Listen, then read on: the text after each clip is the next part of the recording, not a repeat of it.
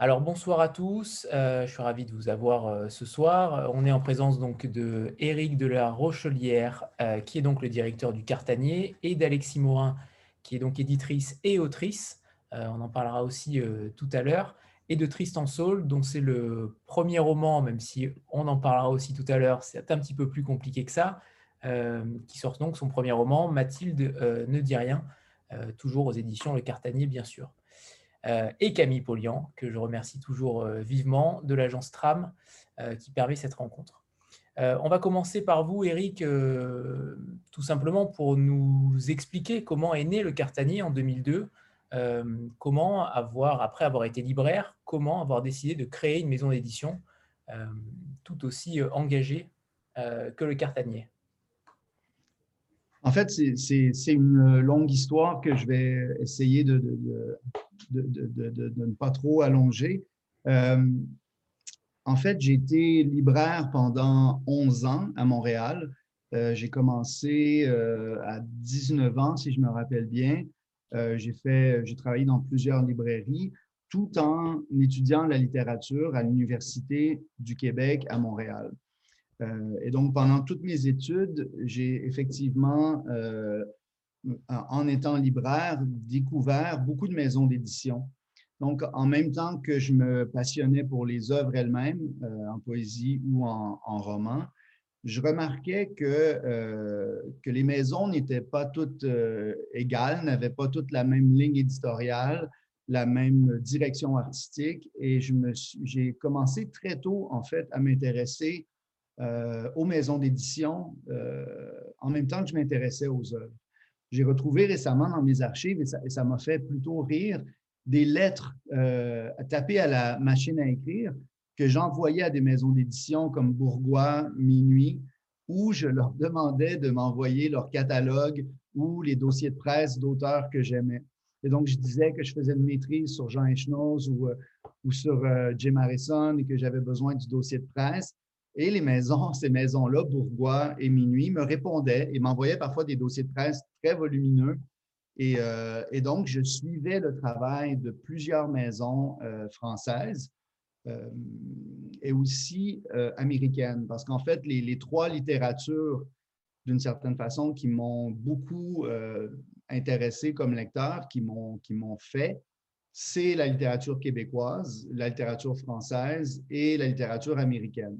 Euh, j'ai beaucoup lu de ces, de ces littératures-là et j'avais envie de créer une maison, d'être éditeur où, euh, où cette, cette, ce mélange en fait entre l'Amérique et l'Europe euh, se reflèterait dans le catalogue, dans les œuvres. Et donc, après mes études en littérature, donc en 2001, je commençais un doctorat, mais j'en avais marre un peu d'étudier et euh, j'envoyais mon curriculum vitae à plein de maisons d'édition euh, québécoises. J'ai dû envoyer une quarantaine euh, de, de curriculum vitae. J'ai reçu, je crois, une seule réponse d'un jeune éditeur qui n'embauchait pas, mais qui, qui, acceptait de me rencontrer pour me parler du métier. moi, j'en avais déjà fait, en fait, de l'édition de textes, de collectifs, mais à l'université, dans le cadre de, mes recherches ou de mes études. Et donc, euh, je connaissais un petit peu le travail sur les textes. Alors, euh, j'ai compris euh, à ce moment-là, vers 2001, que je ne trouverais pas de poste dans une maison d'édition montréalaise ou québécoise. Les, maisons à cette époque-là étaient très traditionnelles avec beaucoup de postes, donc plusieurs employés, des postes réservés. Et, et moi, en fait, je m'inspirais davantage dans, mon approche de ce que faisaient les labels euh, de musique indépendante. Donc, les, labels de musique à ce moment-là, Montréal était très actif. Euh, le, rock indépendant euh, explosait et il y avait donc une foule de petits labels animés par deux ou trois personnes, un ordinateur portable. Et voilà, on pouvait créer des choses, on pouvait avoir un label ou une petite maison. Et donc, euh, j'ai commencé par créer une revue, par réunir des, jeunes auteurs, jeunes autrices qui étaient en fait des clients de la librairie où je travaillais. Donc, euh, je travaillais à la librairie Gallimard à cette époque-là, sur le boulevard Saint-Laurent. Et j'avais une clientèle de lecteurs de poésie, de lecteurs de poésie expérimentale, de lecteurs de romans étrangers. Et peu à peu, ces gens-là venaient me voir et on, est, on est devenus un peu, un peu amis. Et on a créé un groupe, puis une revue. Donc d'abord, c'était une revue de poésie qu'on a fait en collectif, dont il y a eu, je crois, 16 numéros. C'est la préhistoire, en fait, du Cartanier. Et je crois, dès le numéro 4 de cette revue, de ce projet collectif, où j'avais rencontré deux graphistes et euh, donc tous ces auteurs, euh, j'ai annoncé au groupe que je voulais ensuite créer une maison d'édition. Et, euh, et, donc, au départ, il y avait deux, trois personnes avec moi qui étaient intéressées à travailler, à créer une maison d'édition. Mais rapidement, bon, je me suis retrouvé parce qu'il fallait quand même des moyens financiers. On pourra en reparler. Donc, il fallait des sous pour ça. Euh, et, donc, assez vite dans la création de la maison, je me suis retrouvé aux commandes d'une maison avec euh, ben, à, peu près euh, seul, mais aidé dans les deux premières années par un, auteur qui s'appelait Christian Larouche, qui s'appelle Christian Larouche. Et dès 2005, donc de 2003 à 2005, on était deux, on publiait assez peu. Euh, et ensuite, euh, j'ai pris la direction de la maison. Il y a diverses personnes qui sont euh, venues rejoindre l'équipe, si vous voulez. On est passé d'une très, très, très petite maison à quatre titres par année à une maison qui, en 2010, déjà avait un autre rythme et, d'autres ambitions à aujourd'hui. Donc, ça fait 18 ans que, ça va faire 18 ans cet automne que le Cartanier existe. Et donc, il y a plusieurs phases dans l'histoire de la maison. C'est pour ça que je dis que c'est quand même une, longue histoire. Mais au départ, euh, on n'avait pas de diffuseur, pas de distributeur, et on, trouvait le moyen d'être dans une quinzaine de librairies au Québec et une quinzaine en France. Parce que dès le départ, le projet du Cartanier euh, n'a pas consisté à publier seulement des auteurs québécois. On publiait des auteurs, euh, des jeunes auteurs belges, français, euh, québécois, et on a voulu être dans les librairies françaises dès le départ. Et quelques-uns de nos auteurs de l'époque allaient euh, proposer nos livres en dépôt à des libraires à Paris, à Bordeaux, à Montpellier, etc. Et pendant deux, trois ans, on a travaillé de cette façon-là. et puis en 2006, qui est une année importante pour nous, on a publié un roman, euh, deux romans en fait, d'un auteur euh, québécois, Hervé Bouchard. Et à ce moment-là, euh, la presse et, le prix littéraire que Hervé Bouchard a remporté avec, un de ses deux livres, Parents et amis, sont invités à y assister. C'était son deuxième roman. Et donc, ce livre-là a eu beaucoup d'attention médiatique, remportant un prix important au Québec, le Grand Prix du livre de Montréal. Alors, les libraires se sont mis à appeler, à savoir, euh, à, demander comment on se procure vos livres, où sont vos livres. Et puis, euh, très vite, un diffuseur, euh, qui est encore notre diffuseur distributeur aujourd'hui, d'immédiat, nous a tendu la main à ce moment-là et nous a accueillis. Et à partir de 2006, la maison a professionnalisé son activité peu à peu, a stabilisé sa trésorerie et on a pu se développer de manière assez régulière depuis cette époque-là, où on publiait à peu près 4 à 6 livres par année, alors que maintenant, on est, plutôt du côté de 20 titres euh, annuellement. Je reviens euh, un, petit instant sur ces revues. Euh, c'est vrai que les revues, j'ai vu sur le site, qui ont été arrêtées il y a déjà quelques années, est-ce qu'avec l'engouement actuel des revues, on, le voit, les gens sont friands en ce moment de revues depuis déjà quelques années, est-ce qu'il y a un possible retour? À ce mode-là ou au contraire, vous, êtes, vous êtes plutôt lancé dans une formule roman-poésie? Parce que j'ai vu aussi que vous publiez des essais et de la jeunesse, mais là aussi, ça s'est arrêté il y a déjà quelques années, de ce que j'ai cru voir. Est-ce que véritablement les deux pans, roman-poésie, restent les axes principaux de votre maison? Oui, en fait, la, question des revues euh, est, souvent fondatrice dans, l'apparition d'un projet éditorial. Euh, l'histoire de la littérature en, est remplie. Et nous, il y a eu en fait trois revues euh, que le Cartanier, auxquelles le Cartanier a été mêlé d'une façon ou d'une autre. La première dont je vous ai parlé, c'est le projet collectif qui s'appelait C'est selon et qui était une revue photocopiée et qui était donnée aux lecteurs. On en tirait, on les tirait à 500 exemplaires et on les distribuait dans les librairies gratuitement. Ça, c'est la préhistoire. Ensuite, j'ai créé une revue euh, qui s'appelait tout simplement Revue Le Cartanier. Et là, c'était une revue format livre. Euh, on en a fait sept numéros. Euh, c'était des revues qui, qui, faisaient de 200 à 250 pages où je publiais déjà des auteurs français, belges et québécois. c'était assez expérimental, tourné vers la poésie.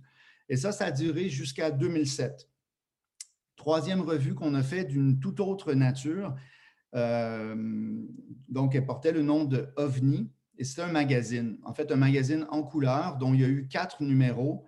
Et là, euh, on était dans une direction où on voulait faire de la critique, on voulait publier des textes critiques, on voulait publier des entrevues de fond avec des écrivains, des écrivaines, des, artistes, euh, publier aussi de la photographie, des œuvres, etc. Et euh, ça, c'est de 2008 à 2010 qu'on a travaillé sur ces, sur ces projets-là. Et on s'est rendu compte très vite que c'était un travail monumental avec l'exigence, en fait, qu'on avait pour, ces, pour ce projet-là, l'exigence graphique, mais aussi euh, éditoriale, parce qu'on travaillait les textes avec les auteurs pas mal. Euh, et aussi, on voulait rémunérer les gens. On voulait, on voulait qu'ils aient des cachets pour leur travail et on n'avait aucune subside d'aucune sorte. Donc, c'était entièrement autofinancé par les ventes.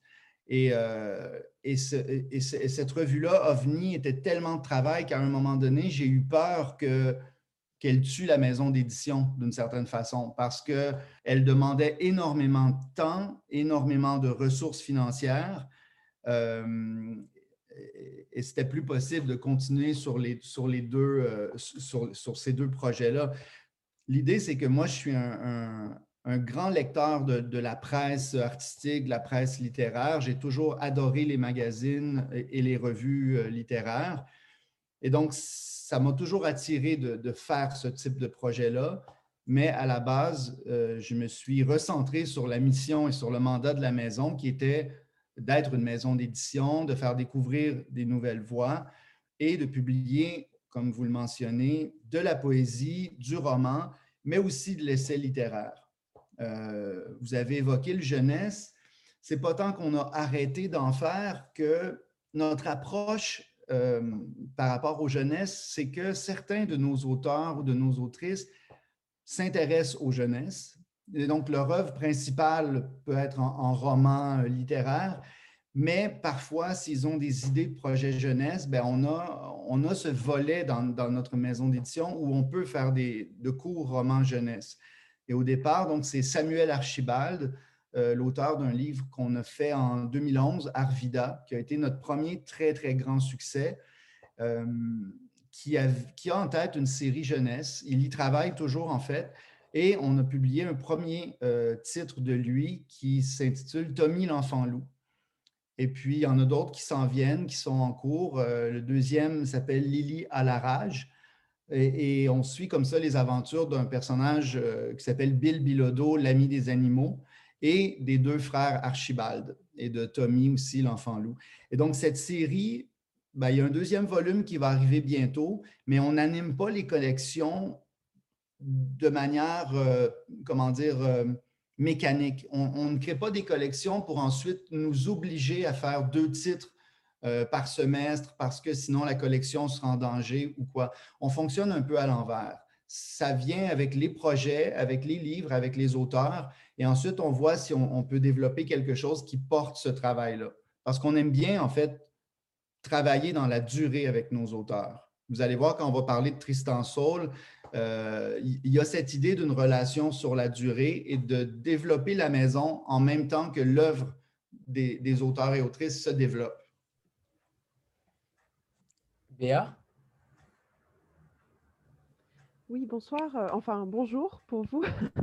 Bonjour. Parce que c'est encore le, milieu de la journée. Euh, alors, je pense avoir eu un petit élément de réponse tout à l'heure, puisque vous évoquiez l'idée de créer cette maison d'édition au bout du quatrième numéro de votre revue. Mais ma vraie question est quand même de savoir pourquoi le cartanier? Pourquoi le nom, le cartanier Voilà, exactement. Même si je sais ce que ça veut dire, euh, du coup, c'est quand même euh, étonnant en rapport avec les livres. Donc euh, voilà, ma, curiosité vous interpelle aujourd'hui. il, y a, plusieurs éléments de réponse, en fait, à, pourquoi ce nom-là. Ben, la première chose, c'est qu'au tout départ, on était quatre à avoir cette discussion sur le choix du nom. Et euh, vous savez, quand, avant, j'étais musicien, avant d'être en littérature, étudié en musique. Et c'est un peu comme trouver un nom de groupe. Les discussions peuvent s'éterniser pendant des mois, on s'envoie des listes de noms et, euh, il y a un moment où il faut, il faut trancher. Et moi, il y avait cette idée que j'aimais particulièrement certaines maisons d'édition qui avaient pour, euh, pour emblème ou pour totem ou pour figure tutélaire des animaux. Et donc, je pense en particulier à une maison montréalaise qui s'appelle Loi de Cravant, qui est une magnifique maison d'édition de poésie et de livres d'images qui existe depuis maintenant, je crois, 25 ans à peu près. Et donc, c'est une, une, maison, ce l'est encore, et c'était une maison indépendante euh, euh, sans compromis. Et je connaissais donc le directeur de cette maison qui avait été libraire à la même, euh, à la librairie que moi. Et son travail, sa maison d'édition m'inspirait beaucoup. Et donc, lui, c'était, euh, il y avait un petit logo animalier sur ses livres et j'aimais beaucoup cette, euh, tradition-là parce qu'en fait, on peut penser aussi à une autre maison d'édition dont je suis assez fan, mais qui est d'une toute autre nature, qui est Penguin, la maison, donc au départ anglaise, qui a ce pingouin comme logo. Et donc, moi, je suis assez obsédé par leur histoire, leur début, euh, la création de leur collection, leur maquette typographique très, très simple avec les trois bandes de couleurs. Et la troisième maison qui m'a inspiré pour, pour le choix du nom de la nôtre, c'est euh, une maison américaine qui s'appelle euh. C'est K-N-O-P-F, qui est une très grande maison aujourd'hui et qui avait pour emblème un lévrier russe. Donc, euh, il s'appelait au départ Borzoi Books, donc en anglais, c'est livrier, et c'est une espèce de chien très élancé dans un ovale. Et c'est des maisons qui, dans mon histoire de lecteur, ont été importantes à, divers degrés pour diverses raisons. Et j'avais envie que ma maison ait son propre emblème animal. Et donc, le sanglier s'est imposé très tôt pour moi. Euh, parce qu'à ce moment-là, je le croisais dans des textes que je lisais. Je l'ai croisé dans Pascal Quignard, je l'ai croisé chez Molière, je l'ai croisé aussi euh, chez Miyazaki, euh, ce cinéaste que vous connaissez peut-être, japonais, euh, où il y a un de ses films qui, est lequel? C'est La princesse Mononoke. Oui, dans Princesse Mononoke, il y avait cette espèce de sanglier. Donc, je voyais cette figure-là à, un moment un peu partout. Et elle est aussi de toutes les religions et de tous les cultes. Cet, animal sauvage euh, qui est, un peu un animal qui inquiète la civilisation. Donc, si on suit l'histoire euh, de, la chasse, par exemple, si on lit, euh, si, on regarde la peinture ou l'histoire de la vénerie, on voit que le sanglier est souvent un animal qui est noble à chasser, qui, qui, qui vient saccager aussi les cultures. Donc, il est toujours là pour rappeler euh, aux humains le monde de la forêt, le monde, l'inconscient euh, un peu obscur et, animal euh, qui, qui, qui, encercle la civilisation.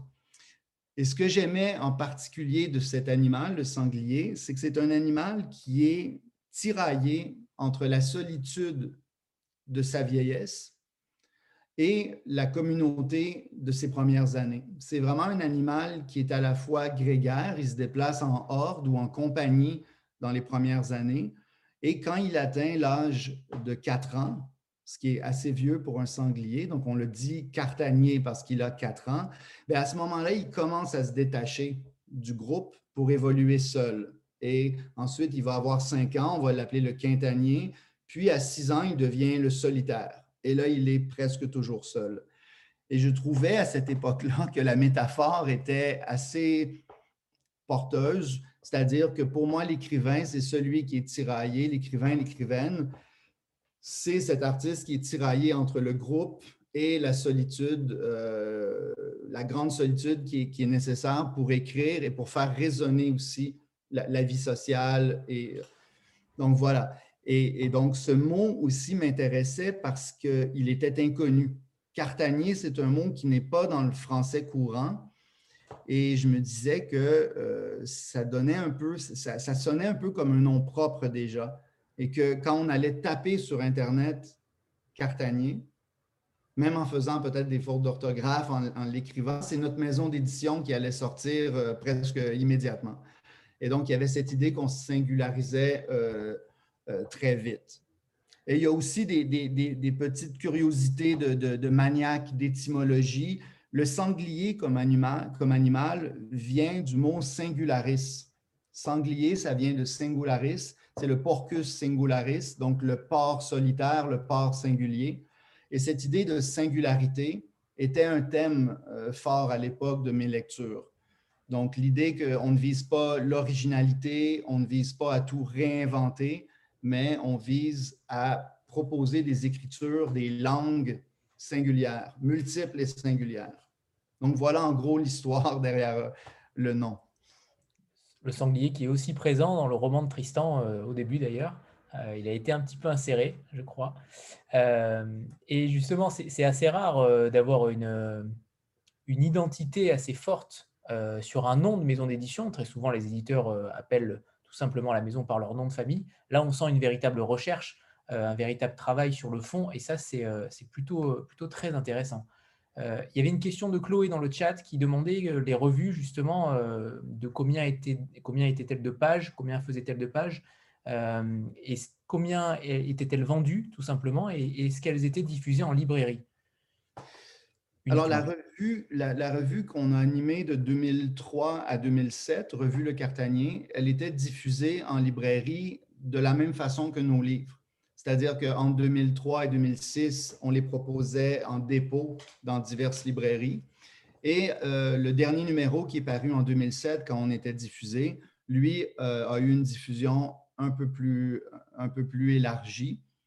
Et ensuite, le magazine OVNI, lui a été diffusé en librairie euh, immédiatement. Donc, euh, je disais tantôt que Revue Le Cartanier, c'était une revue de 200 à 250 pages, format livre, donc un format euh, assez classique, alors que le magazine OVNI faisait 72 pages et c'était un grand format imprimé en quatre couleurs avec photos pleine page, plusieurs colonnes. Donc, on s'inspirait beaucoup de magazines comme euh, The Believer, qui est un magazine littéraire et artistique américain. Et donc, c'était un peu dans l'esprit de The Believer ou même de New Yorker, euh, The Atlantic. On, voulait un peu cet esprit-là, mais des versions anciennes de ces magazines. Donc, on travaillait sur du papier non couché. Il n'y avait pas de papier glacé, c'était du papier euh, de livre de bonne qualité. Et donc, voilà, on essayait de faire un objet qui était à mi-chemin entre le magazine culturel et l'objet littéraire. Et il se vendait au Québec 12 dollars. Et on, tirait 1000 exemplaires de, ce magazine-là. 12 dollars, c'est quoi? C'est 8-9 euros? 8-9 euros à peu près, oui. Sandra? Oui, bonsoir. Euh, j'ai vu euh, que votre maison d'édition euh, déjà présentait énormément de, titres qui sont tous répartis en fait sur un nombre de collections quand même assez important. avec notamment des, des, noms qui relèvent un peu du bestiaire aussi. On retrouve les facochères, porc épic, euh, voilà, toujours euh, ces animaux sauvages. Euh, je me demandais en fait pourquoi il y avait autant finalement de, noms de collections différents? Est-ce que c'était lié au fait que vous aviez peut-être parfois du mal à, classer dans une case ben, peut-être des textes très hybrides et finalement difficiles à classer? Et puis, est-ce que vous considérez aussi que parmi toutes vos collections, certaines collections sont phares et lesquelles et puis, euh, voilà, enfin, après, euh, peut-être une autre question aussi sur, euh, sur, les, sur les couvertures qui sont très différentes aussi d'une collection à l'autre, qui est distinguée. Et, on notera, Eric, pardon, mais que la collection parallèle est dédiée à Tristan d'ailleurs, ce qui est plutôt rare pour un auteur d'avoir une collection quasiment à son nom. Donc ça, on aimerait bien en savoir davantage. Oui, on, va la lui retirer éventuellement, mais pour l'instant, il la, il la domine avec deux titres. Mais euh, alors, c'est une question, c'est une question euh, très intéressante, la question des collections. Et c'est une question qui évolue avec les années et qui change en fait dans mon esprit et dans l'esprit maintenant de toute notre équipe. Euh, c'est une question qui, donc, qui a, beaucoup changé. La première chose, la, collection de base en fait de la maison, l'esprit de la maison, la colonne vertébrale de la maison, c'est la collection série QR. QR pour Cartanier. C'est la collection dont les livres euh, ressemblent à ça. Donc, on a ici 1984 euh, d'Éric Plamondon qui réunit euh, une trilogie de romans, Récit d'un avocat d'Antoine Bréa. on a les livres de Grégoire aussi dans cette collection. Donc, les, trois premiers livres de Tristan Saul qui s'appellent en fait Grégoire Courtois, qui est sa véritable identité. Et donc, euh, on a commencé par euh, Révolution. Euh, ça, c'était en 2011. Ensuite, je crois 2014 avec Suréquipé, un texte de science-fiction, en fait, un, mi-chemin entre la science-fiction et, si on veut, la, littérature de recherche ou la littérature. Et Les lois du ciel, roman littéraire d'horreur, donc de Grégoire aussi. Cette collection, c'est dans, cette collection-là qu'on publie le plus de livres. La plupart de nos textes sont, là, y compris les œuvres de poésie qui sont toutes dans cette collection. C'est notre collection blanche, en fait. Vous savez, ces collections, c'est assez fréquent, en fait, en littérature française, d'avoir des collections typographiques où des textes très différents sont publiés. Euh, et ça permet donc toutes sortes d'hybridités et d'inclure en fait toutes sortes d'aventures euh, littéraires, toutes sortes d'écritures. Cette collection, on l'a stabilisée visuellement, si vous voulez, en 2010. C'est en 2010 que, cette maquette avec euh, la, je pourrais reparler de, ma passion des couleurs solides parce que ce sont des couleurs différentes de ce qu'on appelle le, le CMGN ou le CMYK habituel. Donc, en 2010, j'ai créé cette maquette qui a pu stabiliser visuellement nos livres. Et à partir de ce moment, ben, les, libraires, en fait, au Québec, ont assez embarqué parce que ce qu'il y avait au Québec précédemment, c'est ce qu'il y a beaucoup en Amérique du Nord, c'est des couvertures avec des photos et euh, de la typographie sur la photo, souvent en papier glacé ou avec un pelliculage mat. Et c'est ce qui dominait partout en librairie photo pleine page avec de la typographie. Et moi, je ne suis pas très friand de ce, de ce type de, couverture, euh, souvent qui m'en dit trop sur, sur ce qu'il y a dans le livre ou qui ne me le dit pas euh, avec assez de justesse. Mais généralement, je préfère les couvertures typographiques. Et donc, cette collection, en 2010, elle trouve sa forme actuelle et on est rendu peut-être à 160 titres dans cette collection-là sur un total de, je dirais, 230 livres qu'on a publiés. Euh, je, vous avoue que je n'ai pas compté depuis quelques années, mais ça, se situe autour de, ça.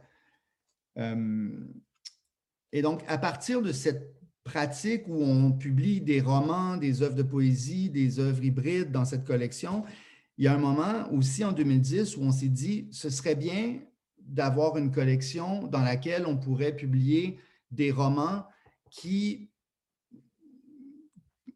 qui prennent davantage à bras le corps la question du romanesque, de l'imaginaire, de l'intrigue, des univers fictionnels très déployés, et que le message soit clair que quand on publie un livre dans cette autre collection, qu'on a appelée Polygraphe, ben, c'est évident que c'est du roman au sens fort, ou alors même peut-être de la nouvelle, mais qu'on est dans le travail de l'intrigue, du personnage et des univers fictionnels plus déployés. Et donc, ça a donné des livres comme, euh, par exemple, La déesse des mouches à feu de Geneviève Peterson. Euh, là, on voit ici le plongeur également euh, à l'écran. Et donc, ces livres-là sont, donc on a ici le plongeur, ensuite La bête creuse, qui est une sorte de cent ans de solitude sur le speed euh, qui raconte une, espèce de saga euh, qui, se déroule en Gaspésie de nos jours et il y a 100 ans. Donc, ces livres-là, dans cette collection, font la part belle à la question de l'imaginaire, de l'intrigue et des personnages. Et on publie beaucoup moins de titres dans cette collection. On en fait, je crois, un ou deux par année? J'aurais dit par année et, euh, récemment, il n'y en a pas eu. Oui, c'est ça. Ça fait peut-être un an qu'il n'y a pas eu de titre dans cette collection. Donc, encore là, l'idée, c'était de créer un véhicule qui, dans un premier temps, disait au libraire, voici une œuvre euh, où le travail fictionnel est mis de l'avant, euh, où l'équilibre entre, si vous voulez, la recherche d'écriture, la recherche euh, d'une langue singulière est vraiment équilibrée par un travail sur l'intrigue et la fiction. Et donc, cette collection a marché très fort dès le début, portée par le tout premier titre de la collection qui s'intitule L'homme blanc par Perrine Leblanc. Et euh, ce livre est paru en 2010. Il a remporté au Québec, euh, euh, en fait, trois prix importants, si je me souviens bien. Gallimard l'a repris ensuite sous un autre titre en France. Mais ce livre, donc L'homme blanc, a fait connaître la collection à un public vraiment plus large dès 2010. Et donc, on est passé de ventes qui se situait souvent entre, je ne sais pas moi, 400 à 700 exemplaires pour nos ouvrages de fiction ou nos ouvrages de poésie, à des ventes qui, euh, avec l'homme blanc, euh, ont commencé à atteindre quelques milliers d'exemplaires, puis on franchit le cap du 10 000 exemplaires et puis encore. Et donc, cette collection a permis de, premièrement, de transformer la maison sur le plan financier, tout simplement. On s'est mis à avoir davantage de moyens et euh, ça fait connaître nos livres à un public lecteur euh, qui s'intéresse peut-être plus directement aux romans qu'aux écritures parfois assez bizarres ou, de recherche qui nous intéressent aussi encore aujourd'hui. Et donc, cette première collection a canalisé plutôt une activité éditoriale plutôt que de l'ouvrir, parce qu'on part en fait avec une collection très ouverte, très large, et avec Polygraphe, on resserre sur le roman. Euh, et puis après, pour, pour des collections comme Facochère, qui ont été très courtes, l'idée, c'était de faire des plaquettes expérimentales. Et c'est beaucoup d'auteurs euh, français ou belges et qui ont des écritures. Donc, il y a Arnaud Caléja qui a publié dans cette collection, Guillaume Fayard, euh, Antoine Bout, donc des, jeunes auteurs expérimentaux français et belges et c'est souvent dans cette collection Facochère, qui est un sanglier euh, qu'on trouve surtout sur le continent africain. Donc, c'était des, œuvres très minces, très courtes, euh, où on soignait le graphisme, on créait des couvertures uniques à chaque fois. Et donc, certaines collections ont été des projets rapides de développement pour s'amuser et d'autres sont plus pérennes, comme Série Polygraphe, et on l'espère maintenant, euh, la collection euh, parallèle où il y a les agents de Grégoire Courtois et Mathilde ne dit rien de euh, Tristan Saul, qui est, qui est donc la même personne. Et cette collection, qui est la dernière en date, qui est dirigée par Alexis et moi-même, on la dirige vraiment à deux. On l'a aussi créée, vous, allez, vous allez vite en fait, deviner comment, comment je fonctionne, euh, puis comment on fonctionne. On l'a créé pour nos auteurs, parce que plusieurs de nos auteurs qui font des œuvres très littéraires, euh, parfois assez exigeantes, sont aussi euh, passionnés par la littérature de genre, que ce soit le roman noir, le polar, la science-fiction, même la fantasy. On a des auteurs littéraires qui, en fait, avec les années, se sont révélés être des, de grands amateurs de genre. Et au Québec, la question se posait souvent, où publie-t-on ces livres-là? Est-ce qu'il y a un endroit pour explorer dans le genre euh, tout, en, tout en ayant cette exigence d'écriture, ce travail sur la forme qui nous, qui nous, qui nous importe? Et donc, l'idée nous a trotté dans la tête pendant quelques années avant de la créer. Euh, on en a parlé assez longtemps. Et donc, il y a deux premiers titres euh, qui sont parus maintenant et il y en a plusieurs autres en cours d'édition, en science-fiction, euh, en roman noir, en, polar. Ouais, en horreur également. On a deux romans d'horreur en cours d'édition euh, qui sont des livres aussi assez volumineux. et donc, ça va être notre terrain de jeu pour le genre. Mais on le fait à notre façon avec des couvertures typo. on reste nous-mêmes mais nous sommes, Alexis et moi, des lecteurs de, science-fiction et d'horreur et de polar. Et c'est une manière aussi de, travailler dans ces genres-là et d'aller rejoindre de nouveaux lecteurs, d'une manière rapidement identifiable. Chloé? Pardon, bonjour. ma question était de savoir si cette, la, la, la, collection dans laquelle dont vous parliez, qui a une couve directe illustrée, enfin qui a des, une photo, vous diriez qu'elle est plus grand public, si c'était ça l'intention dans la, le ratio entre le style et la part de romanesque, et si c'était ça que vous vouliez traduire comme message par le fait de mettre une, une couve directe illustrée, enfin une... une jaquette. Une photo, voilà. Ben, en fait, il y a de ça. Il y a l'idée d'ouvrir le champ. Après des années, en fait, c'est qu'après des années de, de, de, travail en typographie avec la série QR, j'avais envie, parce que j'aime en fait beaucoup l'illustration et j'aime aussi la photographie elle-même comment, j'avais envie de, comme on créait une nouvelle collection, ça nous semblait important de la distinguer visuellement aussi. Et, euh, et ce sont des ouvrages qu'on publie dans, dans, Polygraphe qui ont généralement un potentiel, on, l'approche comme ça, un potentiel commercial parfois plus élevé. Et une des façons de, l'indiquer ou de, pousser ces livres-là, de les soutenir, c'est de leur donner un habillage euh, peut-être plus immédiatement euh, séduisant ou, je ne sais pas, plus, plus euh, qui va accrocher l'œil de lecteurs peut-être moins sensibles à, à, ma passion ou à mon obsession pour la typo. Et donc, par exemple, dans cette collection, il y a eu dans les dernières années un livre magnifique qui s'appelle Le jeu de la musique. Et donc, c'est un recueil de nouvelles, mais qui construit un seul univers euh, romanesque avec trois narratrices. Qui... Et donc, là, on a travaillé avec deux photographies de la jeune, euh, ben, la jeune photographe, avec l'œuvre de Francesca Woodman, qui est une photographe américaine vraiment importante, qui a beaucoup travaillé l'autoportrait, qui, euh, qui, est morte assez jeune, mais qui est, qui est, une photographe extraordinaire. Et donc, ça nous semblait résonner beaucoup avec l'écriture de Stéphanie Clermont. Et donc, il y a une photographie euh, en, en, couverture, en C1, comme on dit dans notre jargon, et une autre en C4, qui, elle, a été reprise comme couverture de l'édition de poche au Québec. Et ce livre-là, en passant, va paraître chez J'ai lu euh, dans, quelques, dans quelques temps. On en a vendu les droits euh, à J'ai lu. Et donc, oui, cette collection, même chose pour, par exemple, Takawan d'Éric Plamondon. Éric Plamondon était publié chez nous dans la collection principale, série QR, donc en typographie, mais avec ce livre-là où, pour la première fois, il allait, euh, il, travaillait le, roman noir et tout en, tout en s'intéressant à des questions plus spécifiques euh, au, sujet du territoire québécois, de, l'histoire des, des, euh, des, Micmacs, sur le saumon. Et donc, il mélangeait un, peu son esthétique euh, en kaléidoscope de ses trois premiers livres avec du noir. Bien, on a fait faire une, donc une jaquette par une, une artiste qui partant d'une photo de saumon, a créé une espèce de gravure et on a donc habillé le livre comme ça. C'est la même artiste d'ailleurs qui a fait la couverture du plongeur de Stéphane Larue.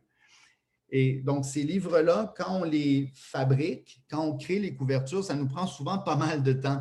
Euh, c'est parfois des mois avant d'arriver à l'image finale, parce qu'on est tous un peu maniaques euh, d'illustration. Et donc, on, reprend le travail pas mal et on dialogue beaucoup avec l'artiste pour arriver à une image euh. Et on essaie aussi dans cette collection de singulariser chaque livre. Donc, chaque couverture est très différente de la précédente et de la suivante, que ce soit par l'illustration, la photo, la typo. Donc, c'est une autre approche. C'est une approche qui, se concentre plus sur, j'ai envie de dire, sur la narration, puis sur l'art de raconter, puis sur les histoires. Dans Polygraphe, on n'est pas dans des livres qui recherchent, euh, qui créent leur propre forme à chaque fois. On est dans des livres qui racontent, euh, qui racontent des événements avec, euh, avec donc, qui, qui sont vraiment, qui se concentrent sur, cette, sur, sur cet acte-là de raconter. Puis les, les, jaquettes, elles, elles sont codées en fait de cette manière-là aussi. J'ai envie de montrer celle de basket. Ça, c'est un recueil de nouvelles d'un écrivain qui s'appelle William Messier, qui raconte, euh, entre qui raconte toutes sortes d'histoires qui, euh, qui, parlent de sa, sa, jeunesse, euh, ses études secondaires à jouer au basketball.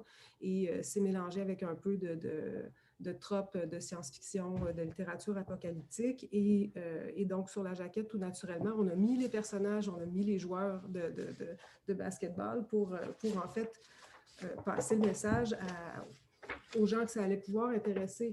Euh, donc, on voit ici, en fait, des joueurs de basketball qui sont euh, vêtus d'habits de, blancs un peu apocalyptiques euh, et où on voit donc différentes tropes de diverses histoires mis dans une même image. Et donc, c'est des images créées pour les livres. Elle est incroyable, cette jaquette. Incroyable. Hein. Alors, j'avais une question par rapport au, manuscrit. vous disiez sur le site que vous vous ne fixiez aucune limite. Euh, et ça, c'est plutôt aussi surprenant, c'est-à-dire que vous recevez euh, toutes sortes de manuscrits. Euh, j'imagine que ça doit être conséquent puisque vous avez une partie, j'imagine, française, une partie québécoise, et que les deux, les deux doivent être plutôt équivalents, j'imagine. comment vous vous en sortez, tout simplement, avec tous ces manuscrits? Qu'est-ce qui, qu'est-ce qui vous émeut? Qu'est-ce qui vous prend au trip pour que vous vous décidiez à éditer un auteur ou une autrice? Quelle sensation doit vous rendre le manuscrit? C'est euh, souvent ça, se décide quand même assez rapidement. Parce que, évidemment, si on décidait de, lire les, 1200 manuscrits ou, je ne sais plus euh, combien on en reçoit euh, cette année, mais si on les lisait d'un bout à l'autre, évidemment, on ne s'en sortirait pas. Donc, il y a plusieurs facteurs qui jouent dès, la réception, en fait, du manuscrit. Euh, les, euh, les, lettres de présentation sont euh, vraiment très importantes. La manière dont le, manuscrit nous arrive se, présente, la manière dont l'auteur se présente lui-même et présente son projet joue pour beaucoup. Et, et, après, je vous dirais que bien souvent, on le sait dès, euh, dès la lecture d'une dizaine de pages, en fait, qu'on va devoir euh, celui-là euh, le, lire au complet pour, pour l'évaluer. Puis, à partir de ce moment-là, on, choisit deux ou trois personnes de plus dans notre, dans notre comité éditorial et on, lit le manuscrit en demi-comité, en, voyons, en, en comité, dis-je. C'est à ce moment-là que le manuscrit, en fait, est considéré être passé en, deuxième, en deuxième sélection. Euh, donc, euh, par la suite, on, va le lire, on, essaie de les lire assez rapidement pour que les auteurs ne euh, doivent pas attendre, attendre une demi-année avant de recevoir une réponse. On se fait une, réunion au cours de laquelle on va, discuter du contenu du manuscrit à bâton rompu pour savoir si, si dans l'équipe, on est, on est plusieurs à, souhaiter en fait publier ce texte-là et travailler dessus. Puis voilà, on rend notre décision. Mais ce qu'on cherche principalement, c'est j'ai envie de dire encore une fois la, singularité, autant en ce qui concerne le, projet, la, forme que, que l'auteur ou l'autrice trouve, puis euh, la voix, l'écriture elle-même. Ce qu'Alexis vient de décrire, c'est en fait le processus actuel, c'est le processus dans lequel nous sommes maintenant. Euh, comme la maison a 18 ans, presque 18 ans, en fait, pendant des années, c'est surtout, alors que je travaillais euh, seul à la direction littéraire. C'est surtout moi qui lisais les manuscrits. Et euh, peu importe la forme dans laquelle ils arrivaient, ce qui m'intéressait, c'était l'écriture.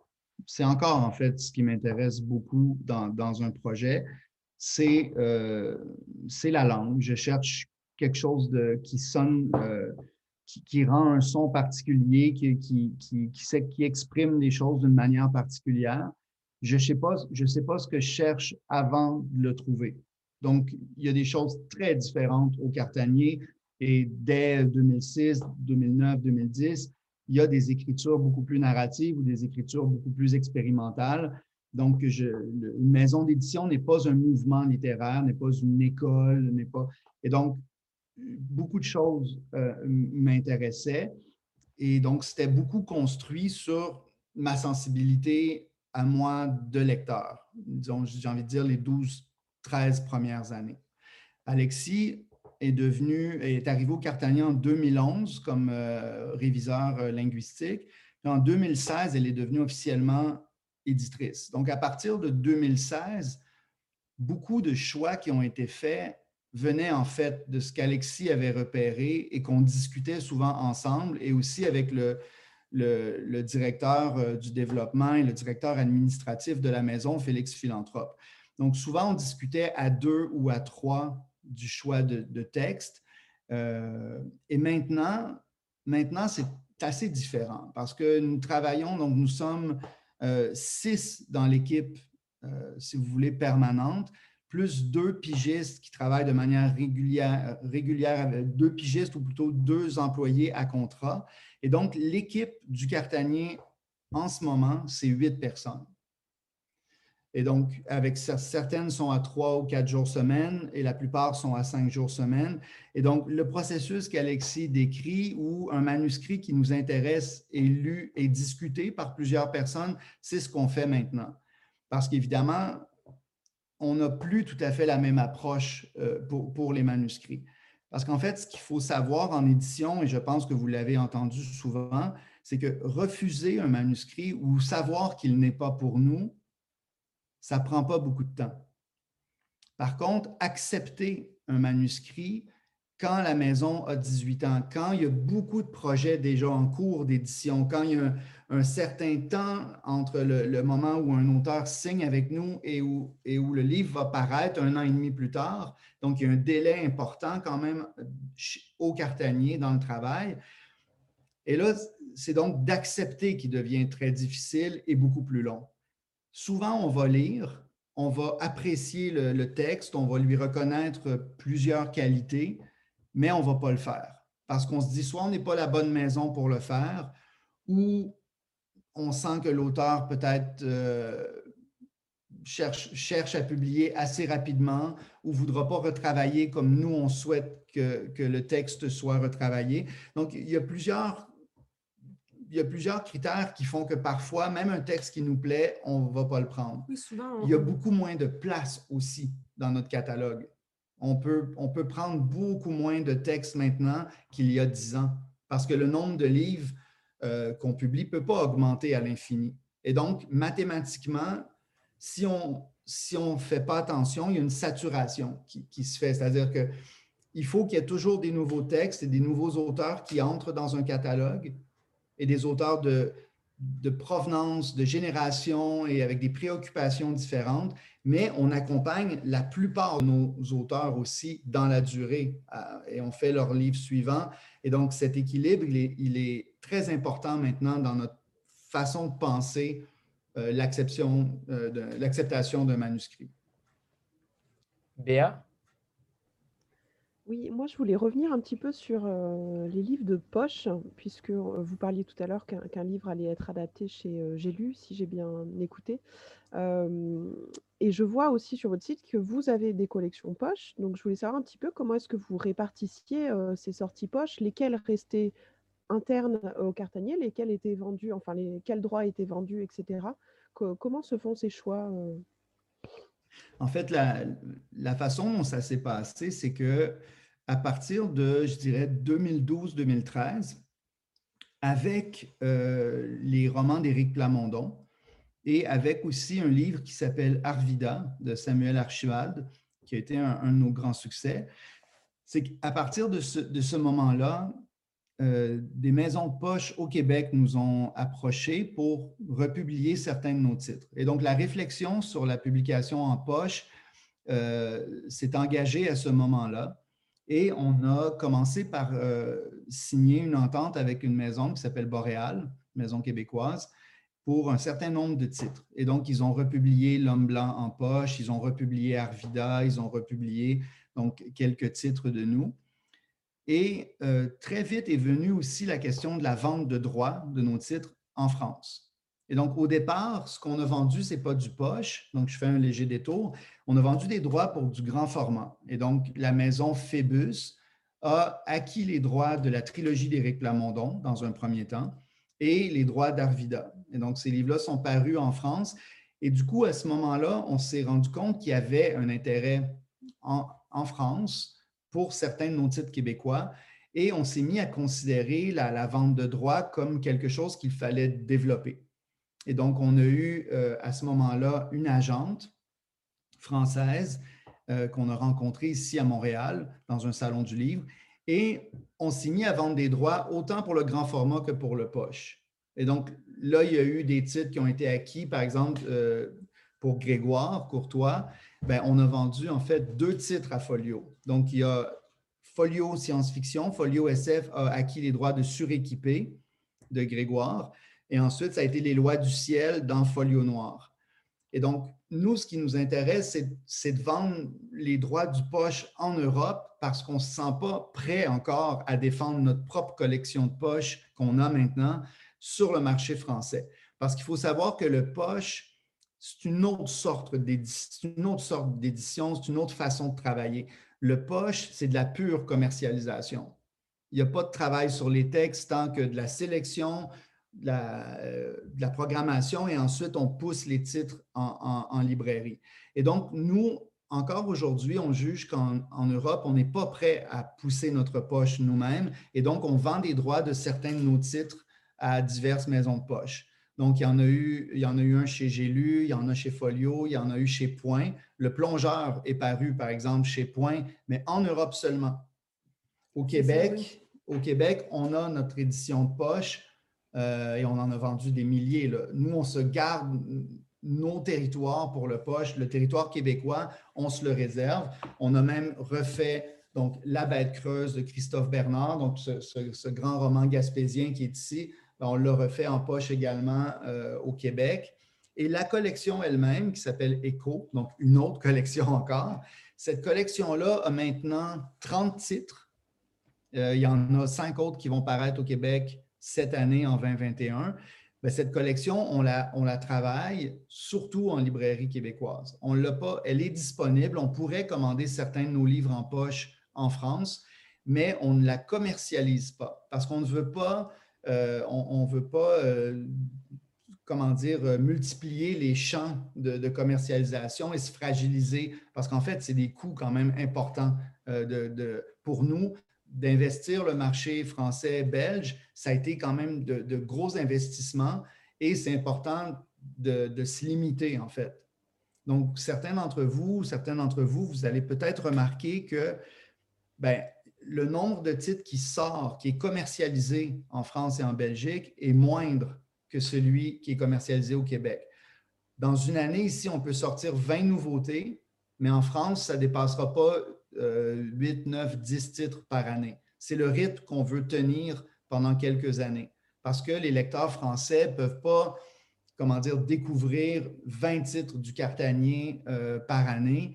Euh, la maison n'est pas assez connue. Donc, il faut que les choses euh, grandissent de manière un peu organique pour que le bassin de lecteurs aussi prenne de l'ampleur. Donc, pour l'instant, il faut cibler nos, nos activités sur sur des marchés comme la Belgique et la France. Et le poche, ben, on est encore sur la vente de droits pour, euh, l'Europe. Et là, pour répondre à ta question, à votre question complètement, c'est que ça dépend aussi des goûts et des coups de cœur et des désirs des directrices de, de maisons de poche. C'est aussi ces personnes-là qui décident si elles veulent un texte euh, si, elles, ont, si elles ont beaucoup aimé un texte ou que leur équipe a beaucoup aimé un texte, c'est beaucoup une question de choix. Et donc, c'est les éditeurs de maisons de poche qui, eux, ont, voient qu'est-ce qui peut entrer dans leur programmation. Et, le poche, c'est beaucoup, ça bouge beaucoup, en fait, dans une année. À quel moment on publie un texte, après quel texte, pourquoi. Et donc, c'est entre les mains surtout de ces gens-là. Et nous, on travaille avec Tram donc euh, où il y a Camille Polian, mais aussi Violaine Faucon, Sylvie Pereira et Kinga. Donc, il y a plusieurs personnes dans Tram qui donc, euh, travaillent avec nous. Et donc, Violaine s'occupe surtout de l'aspect vente de droits pour le poche et à l'étranger. Et donc, euh, en ce moment, on discute de, certaines possibilités pour des titres. Et il y en a quelques-uns qui vont paraître dans les, dans les prochains mois en France, notamment la déesse des mouches à feu que je vous ai montré tout à l'heure. Euh, ce roman-là, ben, lui, il va paraître chez Point. C'est prévu pour le début du mois d'avril. Oui, c'est prévu. Euh, ce n'est pas confirmé encore complètement, mais c'est supposé être avril. Mais avec la pandémie, justement, les maisons de poche euh, réévaluent sans cesse leur programme. Donc voilà pour, pour, pour le poche. Sandra? Euh, oui, vous disiez tout à l'heure que la maison avait 18 euh, ans. 18 ans, c'est l'âge de la majorité. Euh, comment vous voyez l'avenir pour le Quarternier Et puis, et puis bah, quels sont vos projets peut-être aussi? Ben, En fait, une, des, préoccupations qu'on a au Cartanier, c'est aussi que la maison se développe de manière un peu invisible pour le public, mais c'est-à-dire que la façon dont on travaille en équipe, la façon dont on organise notre, vie professionnelle, si vous voulez, on veut aussi travailler à développer cet aspect-là euh, de la vie de la maison. Donc, on est maintenant une équipe. Vous savez, quand moi j'ai commencé, je travaillais quasiment seul et maintenant je me retrouve avec 7-8 personnes qui travaillent avec moi. Donc, il y a toute une transformation interne qui se produit dans la maison qui est assez excitante pour nous et euh, qui vise à, au final, avoir non pas deux, parce qu'en ce moment, on, était jusqu'à tout récemment deux éditeurs, mais là, on va être quatre éditeurs dans la maison avec chacun, chacune, leurs auteurs, leurs autrices. Et donc, la maison va avancer d'une autre façon, va se déployer d'une autre façon. Et donc, le futur pour nous, en quelques mots, c'est davantage de présence en Europe. Donc, euh, continuer à développer les marchés euh, français, belges et aussi suisses. Aussi, une activité accrue en traduction c'est quelque chose qu'on a peu fait. On a traduit quelques livres d'auteurs canadiens anglais, mais euh, depuis un an, on, considère beaucoup plus de projets pour la traduction. Et donc, à l'automne prochain, en France, euh, sortira notre premier roman allemand de Lucie Fricke. On en reparlera bientôt, on l'annoncera bientôt. Mais donc, on commence un travail sur la littérature allemande parce qu'une de nos éditrices euh, qui travaille avec nous, c'est sa spécialité en fait. Et donc, il y aura un titre allemand par année en roman. Il y aura aussi des traductions euh, d'auteurs canadiens anglais en science-fiction, en poésie, même d'une auteur britannique en essai. Et on va rééquilibrer comme ça, ben, rééquilibrer, on va équilibrer différemment notre catalogue. Et donc, les lecteurs sur les marchés donc, euh, français et belges euh, pourront lire encore des auteurs québécois, mais aussi continuer à découvrir nos auteurs français et des auteurs étrangers. Parce qu'en fait, c'est ce qu'on lit. Nous, on aime, on, lit beaucoup de littérature québécoise, manifestement, mais on lit bien d'autres choses et on aimerait que la maison euh, porte la, marque de, de ces intérêts-là et de la transformation aussi de notre vie de lecteur. Avant de, passer la parole à Rita, on a pour habitude de faire une petite photo de groupe. Euh, donc voilà, préparez-vous euh, d'ici 4-5 euh, secondes. 3, 2, 1. Certains, certains prennent la pause. C'est bon, super, merci. Rita, c'est à toi. Oui, bonsoir à tous. Alors, je me permets de revenir sur les prochaines publications que vous, avez, vous avez évoqué le coup juste avant. Euh, pouvez-vous nous en parler un petit peu et peut-être aussi ce qui vous a particulièrement touché pour euh, décider de la publication? En fait, ce qu'il va y avoir, euh, il va y avoir à l'automne, parce qu'en fait, comme on est sur deux marchés et on est en décalage pour l'instant encore, il y a les prochaines publications du printemps au Québec et il y aura les publications de l'automne, donc en France. Et il y a ce qui sort en ce moment euh, en poésie en France, qui est sorti précédemment au Québec. Donc, ce qui est sorti cette semaine euh, en, poésie, il y a euh, Je suis l'ennemi de Carianne Trudeau-Beaunoyer. C'est son premier livre. C'est un, livre de poésie qui a une forte composante narrative. Ça, s'est paru, je crois, cette semaine. Hein, oui, c'est ça. Cette semaine. Et Vie nouvelle de, de Michael Trahan en poésie aussi. C'est son troisième livre. C'est un poète euh, majeur euh, au Québec. Euh, mais bon, je pense que votre question touche sur le futur, disons, sur l'année à, venir en roman. Et donc, on a le roman allemand dont je vous ai parlé de Lucie Fricke. Le titre, je vous donne le titre allemand parce que le titre français est encore débattu entre la, traductrice, l'équipe éditoriale et l'éditrice. Le titre allemand, c'est Tocter, euh, évidemment, je ne parle pas allemand, donc je le dis très mal. Tochter, ça se traduirait par fille, donc daughter en anglais. Euh, c'est à la fois une sorte de, road novel où deux femmes euh, prennent la route pour aller reconduire le père d'une de ces deux femmes à un sanatorium où il se ferait euthanasier. C'est ce que cet homme dit à, à, sa fille. Et donc, elles prennent la route pour aller en Suisse. Et, mais ce n'est pas, pas, tout à fait ce qui va arriver. C'est un roman assez extraordinaire qui a, qui marché très fort euh, en Allemagne. Ils ont vendu au-delà de 50 000 exemplaires et euh, qui est en train d'être tourné en Allemagne au cinéma. Et donc, ça, c'est un de nos romans de la rentrée française de Lucie Fricke.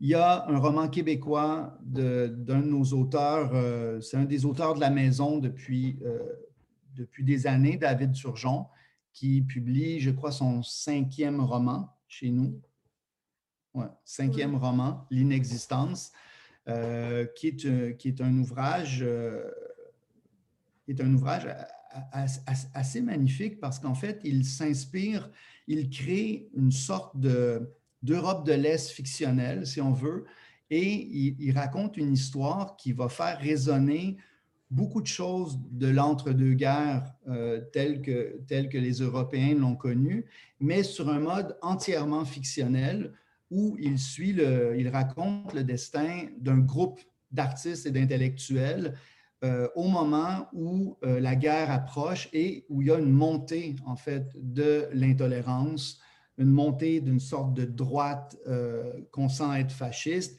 Et il, fait aussi dans, ce roman, ben, c'est une sorte d'hommage à Kafka. D'une certaine façon, on pense beaucoup à la vie de Kafka et, donc à, à, Prague, on pense à, tout ça.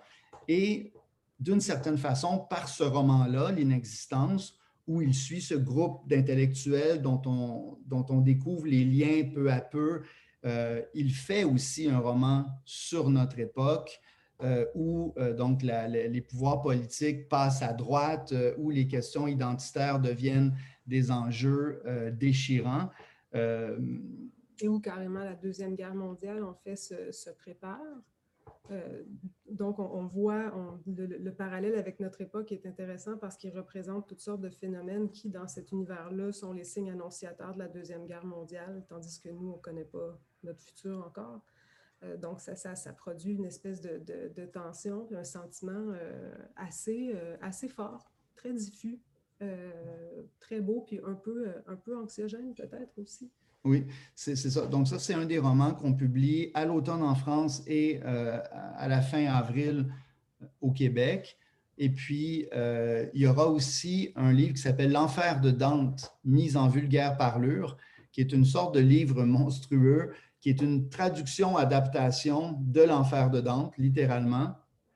Mais donc, traduit, mais, mais je dirais adapté et reconstruit par un auteur euh, français qui s'appelle Antoine Bréa, dont on vient de faire paraître l'instruction, et qui, donc, avec euh, L'Enfer de Dante mis en vulgaire parlure, euh, donc, termine, boucle un projet qu'il a occupé pendant plus de 12-13 ans, où il a donc repris le texte de Dante vers par vers en, en, inventant une sorte de français impossible. Il se nourrit il se nourrit à, 500 ans d'histoire de la langue française, donc euh, nourri par le français du 16e, du 17e, du 18e, par toutes sortes d'argots, et il recrée un français qui est un mélange, qui est un peu comme l'italien, euh, le toscan que Dante a, plus ou moins aussi aidé à, à inventer et à créer, parce qu'on sait que Dante écrivait un, une langue qui était très, euh,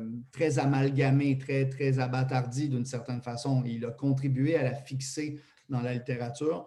Et Antoine, donc, avec ce, texte-là, fait un peu la même chose. Et euh, le quatrième livre, qui va être un des premiers à paraître, s'appelle Western Spaghetti, d'une autrice parisienne, Sarah Nanda Fleury. C'est son premier recueil de nouvelles.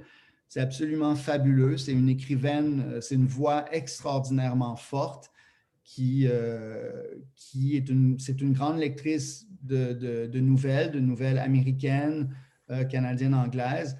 Et c'est un univers qui est justement à cheval sur l'Amérique et l'Europe. Parce que cette autrice qui vit à Paris a vécu en Amérique pendant des années et donc connaît très bien la vie dans les deux continents, s'est baladé pas mal.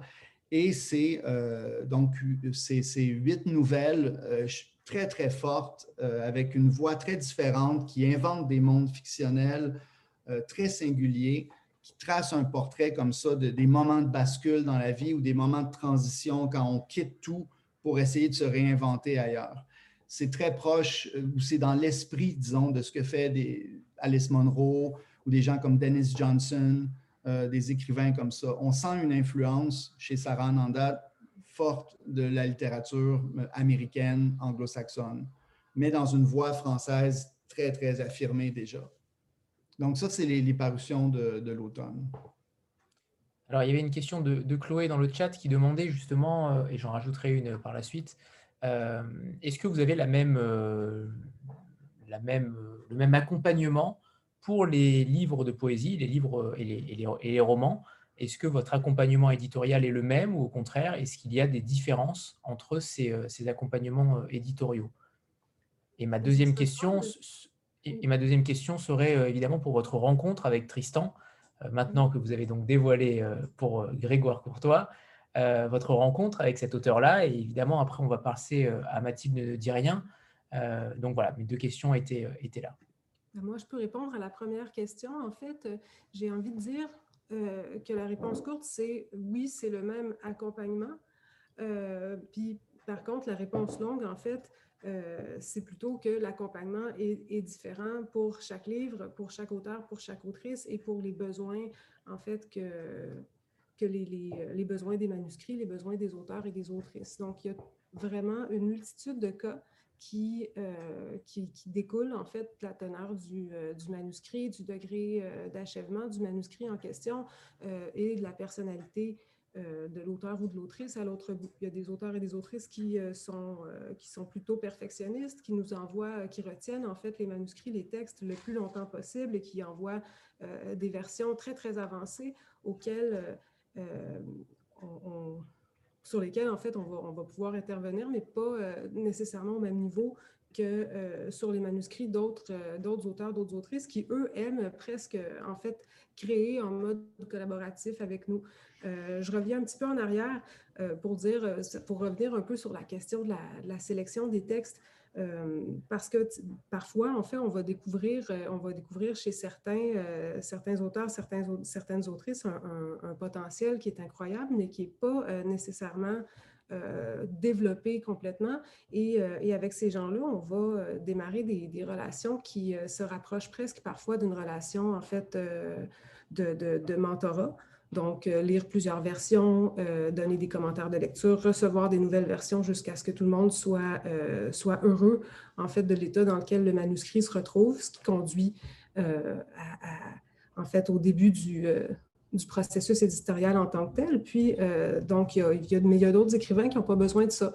Il y a des écrivains qui nous envoient euh, leurs manuscrits euh, par section, qui, qui, nous envoient des chapitres qu'on lit sur lesquels on donne des retours et qui, par la, suite, écrivent le reste du livre. Il y, a, vraiment, en fait, toutes sortes de relations éditoriales qui vont vraiment dépendre de ce, que, de ce que les gens souhaitent et de ce que les gens, en fait, ce qui leur permet de créer les meilleurs livres. Parce qu'en fait, la poésie, pour nous, euh, on l'approche, c'est de la littérature, c'est de l'écriture, donc on l'approche exactement comme on approcherait un roman. Euh, puis ce qu'Alexis raconte, euh, c'est assez différent de la façon dont fonctionnent beaucoup d'éditeurs français. Parce qu'en fait, en Amérique, j'ai l'impression, d'après ce que je connais de l'histoire de l'édition en France, de l'histoire de l'édition aux États-Unis, au Québec, que les éditeurs nord-américains vont accompagner davantage les écrivains dans le travail et dans le retravail des livres, euh, vont dialoguer beaucoup sur les textes, proposer, suggérer, euh, et surtout quand on publie des gens très jeunes. C'est que nous, on est, on est extrêmement attentifs à des écrivaines et des écrivains qui commencent à écrire et qui, ont, et qui touchent déjà quelque chose de très, très fort, de très singulier. Et donc, on, essaie de donner de la place aussi à ces voix plus jeunes. Et, donc, on ne travaille pas de la même façon avec ces, auteurs-là qu'avec quelqu'un euh, avec qui on a fait cinq, six livres déjà. Donc, les, relations, c'est des relations humaines, forcément, donc elles s'adaptent et elles se développent selon, selon les auteurs. Mais on a tendance à croire, et c'est comme ça dans toute l'équipe, que de publier trop vite un livre, de, le publier dès sa première version parce qu'il il, aurait des, comment dire, il contiendrait des, des, promesses fortes ou il, démontrerait une langue ou un talent euh, très singulier. Mais on considère, nous, que de le publier trop vite, de ne pas le laisser mûrir, de ne pas l'aider à, aller au bout de ses promesses, c'est quelque chose de, qu'on veut éviter de faire. C'est quelque chose qui nuit au livre. Parce que ce que moi, j'observe de, mon métier dans les 18 dernières années, c'est a des livres qui disparaissent corps et âme, qui disparaissent. il y a des livres qui sortent, on en vend quelques centaines et puis on n'en parle plus jamais. Et, les auteurs et autrices qui vivent ça vivent des déceptions euh, cuisantes euh, et, nous, on ne veut pas contribuer à, ça. C'est-à-dire, on ne veut pas publier des livres qui sont, selon nous, inaboutis, même s'ils sont euh, contiennent toutes sortes de, qu'ils ont toutes sortes de qualités. On veut prendre le temps de les amener à terme et aussi trouver leur donner les meilleures conditions pour, pour, les aider à, à, réussir. Nous, on est particulièrement fiers quand on réussit à faire vivre un livre longtemps commercialement. Et, c'est le cas de plusieurs de nos titres qui vivent pendant un an et demi, qui sont présents dans toutes les librairies et où on arrive à, les réimprimer souvent. Donc, euh, même nos livres de poésie, parfois, ont une ou deux réimpressions euh, après le premier tirage. Et, donc, le travail qu'on met en amont, il est, il est considérable. Et on aime travailler avec des autrices et des auteurs qui veulent faire ce travail-là. Ceux qui ne veulent pas le faire, ils ont tous les droits de décider de dire non, je ne veux, je veux pas qu'on touche à mon texte, je ne veux pas de suggestions, je trouve qu'il est abouti. Il y a des auteurs comme ça qui sont très forts pour justifier chaque, chaque chose de leur texte et qui préfèrent le publier tel quel. Ben, il y a d'autres maisons d'édition qui, vont peut-être être plus réceptifs à, l'état actuel du manuscrit, qui vont le trouver achevé. On n'est on est que des lecteurs, donc on peut se tromper aussi dans, dans nos jugements. Euh, mais a priori, on aime travailler avec des gens qui veulent bosser, qui veulent améliorer leur texte et qui veulent être lus. Et être lus, c'est aussi écouter ceux qui lisent. C'est les écouter parler de leur expérience de lecture. Et nous, notre expérience de lecture, que ce soit celle d'Alexis, la mienne ou de Lucille, une autre de nos éditrices ou de, Jean-Philippe et, les gens qui travaillent avec nous, ben, c'est des outils pour les auteurs ce que dit un lecteur ou une lectrice qui a passé 10 heures, 12 heures, 13 heures dans votre livre et dont c'est le travail de, lire et de réfléchir à, toutes les propositions du texte, bien, quand cette personne-là vous en parle, euh, vous pouvez en tirer beaucoup de choses comme, auteur de ça. Parce que c'est difficile d'être son propre lecteur. C'est difficile de se reculer et d'avoir une image exacte et réelle de ce que vous avez écrit c'est pas comme un tableau que vous avez devant vous ou une photographie que vous pouvez dire, ouais, elle est mal cadrée, elle est mal développée, etc. Le roman, il existe dans le temps. Même la poésie, c'est un art du temps.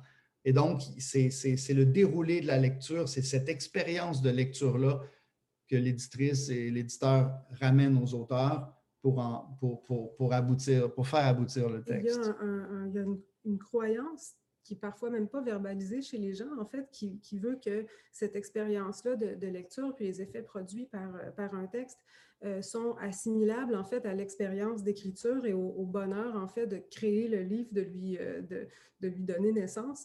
Euh, c'est une expérience qui est extrêmement, qui est exaltante, qui est, enrichissante à toutes sortes de niveaux, mais, mais elle ne correspond pas en fait aux effets qui vont être produits chez les lecteurs et parfois, en fait, la plupart des auteurs n'ont pas exactement une, vision neutre de, cet écart-là. Et nous, notre travail, c'est beaucoup, en fait, de, de, travailler dans, cette, dans cet écart-là pour, euh, pour développer, pour rendre le mieux possible les intentions de, l'auteur et aussi montrer parfois à l'auteur ce que son texte, euh, ce que son texte fait à son insu. Et aussi ce qu'il ne fait pas. C'est-à-dire qu'un auteur a parfois en tête, surtout les auteurs qui n'ont pas publié, donc c'est la première publication. On, on, en a beaucoup de jeunes auteurs. Ils sont devant leur texte et ils sont à la fois dans toutes les possibilités de leur texte qu'ils ont en tête. Ils connaissent leur univers et parfois, nous, notre boulot, c'est de leur dire, ben, sur la page, voici ce qu'il y a, voici ce qu'on a lu, voici ce que dit le texte.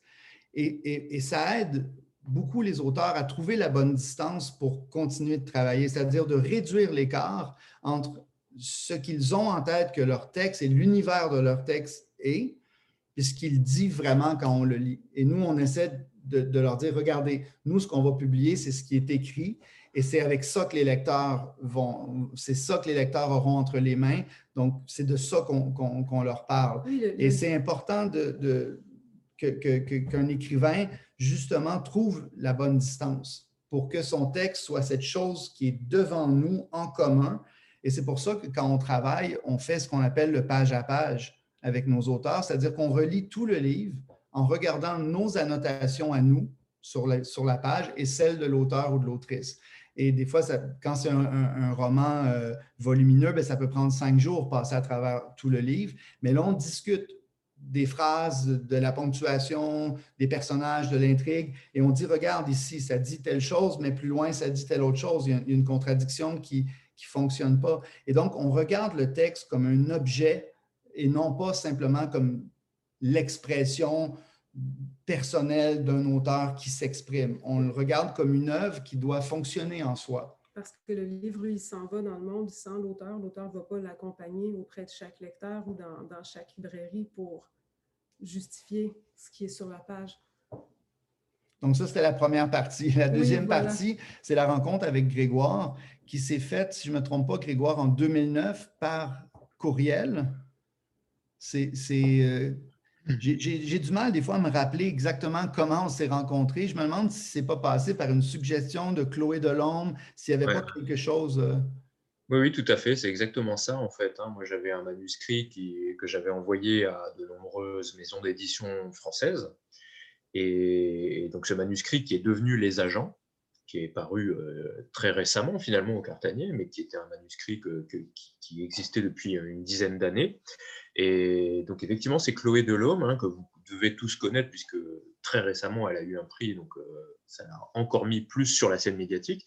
Et donc, Chloé, que je connaissais par ailleurs, qui connaissait mon travail, avait fait passer le texte, elle avait fait passer aux éditions verticales, qu'il avait refusé. Et puis, elle, m'avait dit, mais essaye avec euh, cette jeune maison d'édition euh, québécoise qui cherche des auteurs européens, qui est tout à fait passionnante, qui a un regard très particulier.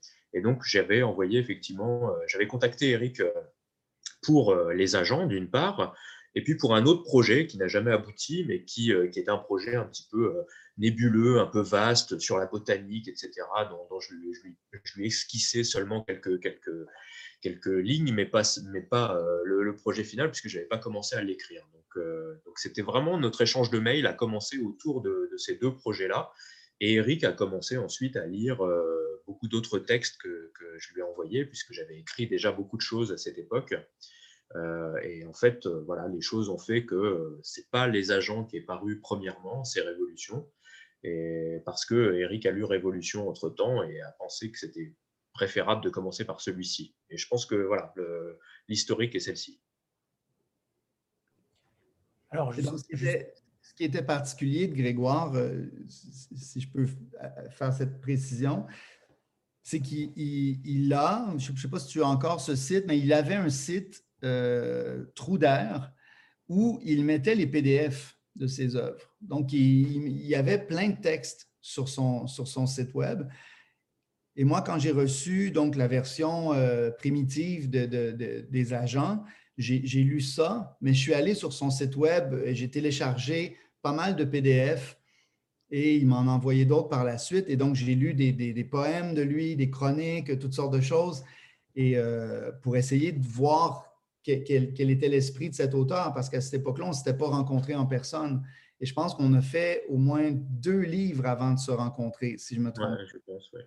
Et donc, euh, pour bien connaître son univers fictionnel, ben, je lisais de lui tout ce que je pouvais trouver.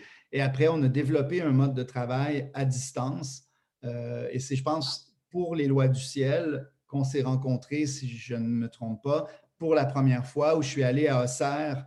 En fait, on est allé à Auxerre à quelques reprises pour travailler directement avec Grégoire. Et donc, on travaille à, l'hôtel à Auxerre euh, où, où, je logeais. On se réservait une salle de travail et puis on pouvait donc bosser un peu comme je travaille au Québec avec, avec nos auteurs. Et maintenant, bien, on fait un mélange de travail à distance et de travail en personne. Mais donc, ces premiers courriels-là, je crois qu'ils datent de 2009. Et donc, ça fait, ça, ça fait un bail. Alors Grégoire, justement, euh, pourquoi avoir, euh, entre guillemets, changé d'identité? Pourquoi être passé sur un, pseudonyme pour ce roman-là, euh, qui est très page-turner Clairement, on n'arrive pas à s'arrêter, qui a une temporalité qui est extrêmement courte, qui se déroule sur sept jours. justement, alors déjà, pourquoi ce pseudonyme, qui doit sûrement peut-être avoir une, une signification particulière mais également pourquoi avoir choisi euh, de changer d'identité pour celui-ci? Bah, les deux sont liés, évidemment, hein, puisque, euh, puisque le projet est très différent de ce que, de ce que j'écris habituellement. Hein, pour, euh, pour revenir sur les trois précédents, quatre précédents textes, donc Révolution, qui était une comédie politique, on pourrait dire, Suréquipé, qui était de la science-fiction, vraiment de l'anticipation, Les lois du ciel, qui était l'horreur, Les agents, qui était une dystopie, une espèce de western dystopique. Voilà, on était vraiment dans des, dans des choses très, très différentes.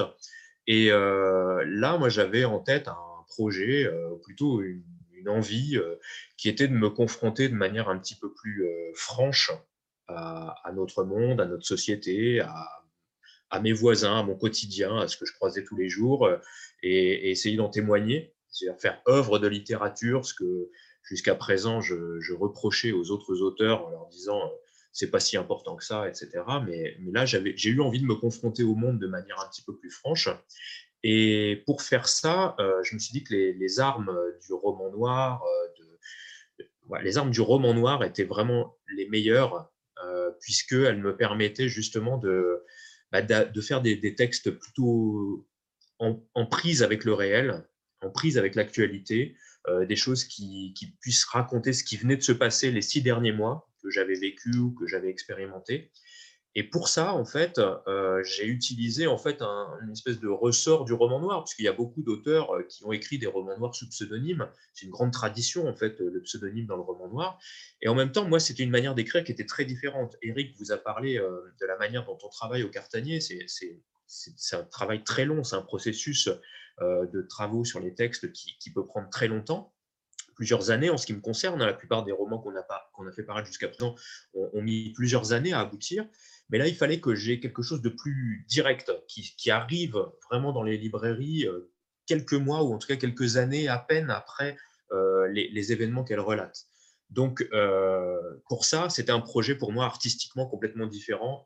Et, c'est aussi pour ça qu'il me fallait un, un, patronyme différent ou en tout cas un label différent pour exposer ce travail-là qui pour moi était complètement déconnecté de ce que je fais habituellement. Ce qui ne s'arrête pas, hein, je continue à écrire des choses sous mon nom Grégoire Courtois, mais euh, ce, projet Tristan Saul, c'est un projet au long cours que j'espère euh, tenir aussi longtemps que possible annuellement, avec, une, euh, avec une vraie, un vrai suivi en tout cas, hein, vraiment de, ce quartier, de ce que j'y raconte, en prise avec les événements de l'actualité qui vont arriver.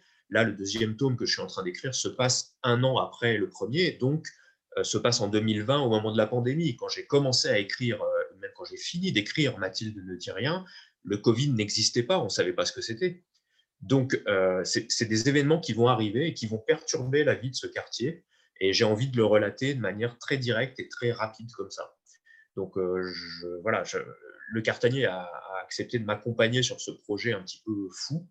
Euh, qui, est, censé durer année après année.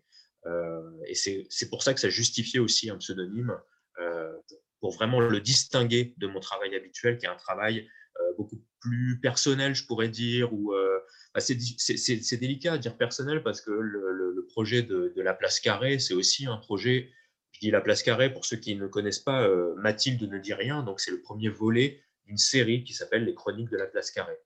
Donc la place carrée, voilà, est un, est un projet qui euh, n'est pas personnel dans le sens où euh, c'est pas ma vie, euh, c'est très peu inspiré de ma propre expérience de vie. mais néanmoins, c'est peut-être le plus, le plus en phase avec l'actualité l'actualité de, de, ce que nous vivons, de la société. Je ne sais pas si je suis clair pour le pseudonyme. Oui, oui, c'est très bien, c'est très bien. Ça, s'était figé. Euh, j'ai cru comprendre que le deuxième tome euh, allait avoir donc un personnage. Il me semble, je pense, je présume que c'est Idriss, mais sans certitude. Euh, est-ce que le est-ce que le nom est déjà est déjà ficelé entre guillemets? Est-ce qu'il va y avoir une continuité des titres, par exemple, notamment? Non, ça on y réfléchit encore pas, on s'est pas décidé, hein, parce que le titre, pour euh, revenir sur le travail d'éditeur, hein, parce que moi je, moi je fais une proposition de titre en fait, hein, mais euh, le titre, de la même manière que la couverture, euh, c'est vraiment un travail d'éditeur. C'est eux qui sont au courant des pratiques commerciales, de la manière dont une couverture va frapper plutôt qu'une autre. L'auteur, il est plus responsable du texte, je pense, que, que, de la couverture ou du titre. Même le titre, c'est ça a aussi une importance commerciale vraiment considérable. Donc, euh, donc moi, pour l'instant, je propose des choses et ensuite, euh, ben, ce sont mes, mes, éditeurs qui me, qui me disent oui ou non, ou en tout cas qui me disent euh, voilà, ça c'est peut-être pas une bonne idée. Je pense que sur le deuxième volume, on est sur une bonne idée de titre, hein, mais après, je ne veux pas parler à la place d'Eric. Je sais, que beaucoup d'auteurs, je sais que beaucoup d'auteurs sont très attachés à ce que le titre soit identique, et notamment sur des traductions également.